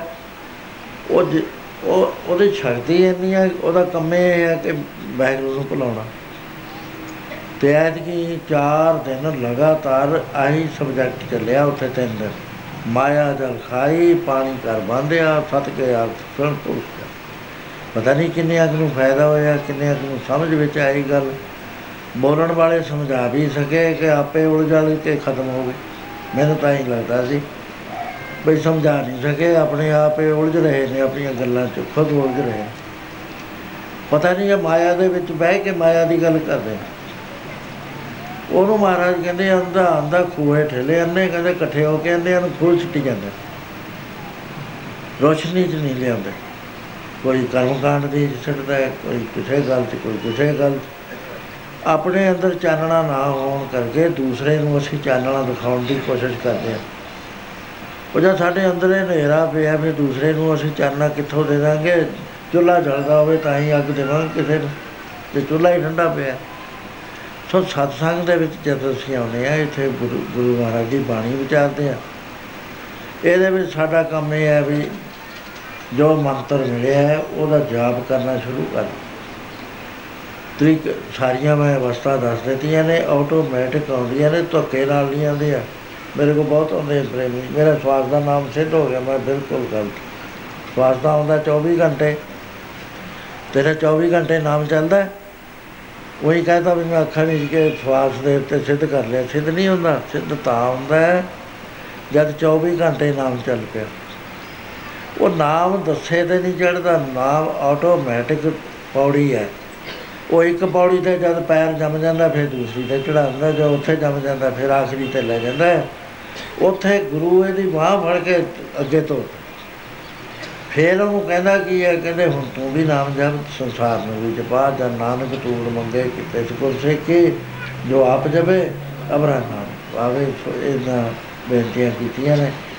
ਅਗਲਾ ਪ੍ਰੋਗਰਾਮ ਆਪਨੇ ਸਰਵਣ ਕਰਨਾ ਤੇ ਭਾਈ ਕੁਲਵੀਰ ਸਿੰਘ ਪੂਰਾ ਕਰੇਗਾ ਭਜਨ ਲੈ ਸੋ ਮੈਂ ਇੱਥੇ ਹੀ ਸਮਾਪਤ ਕਰਦਾ, ਸਾਥ ਹੈ ਜੀ, ਜਿੱਦਾਂ ਮੇਰਾ ਡੇਢ ਸਾਲ ਹੋ ਗਿਆ ਕੰਨ ਦੁਖਦੇ ਕੀਰਤਨ ਕਰਦਾ, ਉਹ ਫਿਰ ਚੱਲ ਪੈਂਦਾ। ਡਾਕਟਰ ਕਹਿੰਦੇ, ਤੁਸੀਂ ਕੀਰਤਨ ਨਾ ਕਰੋ, ਦੋ ਚਾਰ ਮਹੀਨੇ ਚੁੱਪ ਕਰਕੇ ਬੈਠੇ ਰਹੋ। ਜਦ ਬੋਲਦੇ ਹੋ, ਜ਼ੋਰ ਪੈਂਦਾ ਪ੍ਰੈਸ਼ਰ ਪੈ ਕੇ ਉਹ ਫਿਰ ਬਗਣ ਲੱਗ ਜਾਂਦਾ। ਤੋ ਇਸ ਕਰਕੇ ਮੈਂ ਕੋਸ਼ਿਸ਼ ਕਰੀ ਹੈ ਵੀ ਧਾਰਨਾ ਉੱਚੀਆਂ, ਇਹ ਪੜ੍ਹ ਲਿਆ ਕਰ ਬੋਲੀ ਮੈਂ ਜਾਇਆ ਕਰਾਂ। ਤੋ ਗੁਜ਼ਾਰਾ ਹੀ ਕਰਨਾ ਹੈ। ਜਿੰਨਾ ਕੁ ਚਿਰ ਹੈਗਾ ਲੇਕਿਨ ਸਰੀਰ ਦੇ ਸਾਰੇ ਅੰਗ ਜਿਹੜੇ ਨੇ ਕੱਲਾ ਕੱਲਾ ਕਰਕੇ ਤੁਰਿਆ ਜਾ ਰਿਹਾ। ਅੱਖਾਂ ਆਪਰੇਸ਼ਨ ਕਰਾ ਕੇ ਮਾੜਾ ਮੋਟਾ ਦਿਸਣ ਲੱਗਿਆ। ਦੰਦ ਹੈ ਹੀ ਨਹੀਂ। ਕੰਨ ਸੁਣਨ ਤੋਂ ਹੀ ਹਟ ਕੇ ਬਾਕੀ ਕੀ ਰਹਿ ਗਿਆ? ਜੀਭ ਥਥਲਾਉਣ ਲੱਗ ਜੂ, ਅੱਖਰ ਪੂਰਾ ਨਹੀਂ ਬੋਲਣਾ। ਫਰੀਦਾ ਚੱਬਲ ਇਸਲਾਮ ਕੰਨ ਸੇ ਸੁਣੀਅਰ ਬਹਿ ਗਏ। ਖੇੜੇ ਮੁਤੀ ਤਾਸ ਹੈ, ਜਾਨੀ ਚੱਲ ਗਈ। ਖੇੜਾ ਜਿਹੜਾ ਇਹਦੇ ਵਿੱਚ ਰਹਿੰਦਾ ਹੈ, ਉਹ ਉਹ ਕਹਿੰਦਾ, ਲੈ ਵੀ ਮੈਂ ਤਾਂ ਹੁਣ ਇਕੱਲਾ ਹੀ ਰਹਿ ਗਿਆ, ਮੇਰੇ ਨਾਲ ਜਿਹੜੇ ਆਏ ਸੀ, ਸਭ ਚੱਲ ਗਏ, ਪਛਤਾਵਾ ਹੀ ਰਹਿੰਦਾ ਹੈ। ਸੋ ਇਹਦੇ ਵਿੱਚ ਵੀ ਆਪਾਂ ਹੌਲੀ ਹੌਲੀ ਆਪਣਾ ਕੰਮ ਸਾਰਨਾ ਹੈ। ਜ਼ਿਆਦਾ ਮੈਂ ਬੋਲਦਾ, ਆਪ ਸੁਣ ਲਿਆ ਕਰੋ, ਉਹਦੇ ਤੇ ਪ੍ਰੈਕਟਿਸ ਕਰਨਾ ਸ਼ੁਰੂ ਪ੍ਰੈਕਟੀਕਲ ਕਰਨਾ ਸ਼ੁਰੂ ਕਰੋ। ਫਿਰ ਆਪਾਂ ਨੂੰ ਬਹੁਤ ਲਾਹਾ ਪ੍ਰਾਪਤ ਹੋ ਸਕਦਾ। ਵਾਹਿਗੁਰੂ ਜੀ ਕਾ ਖਾਲਸਾ, ਵਾਹਿਗੁਰੂ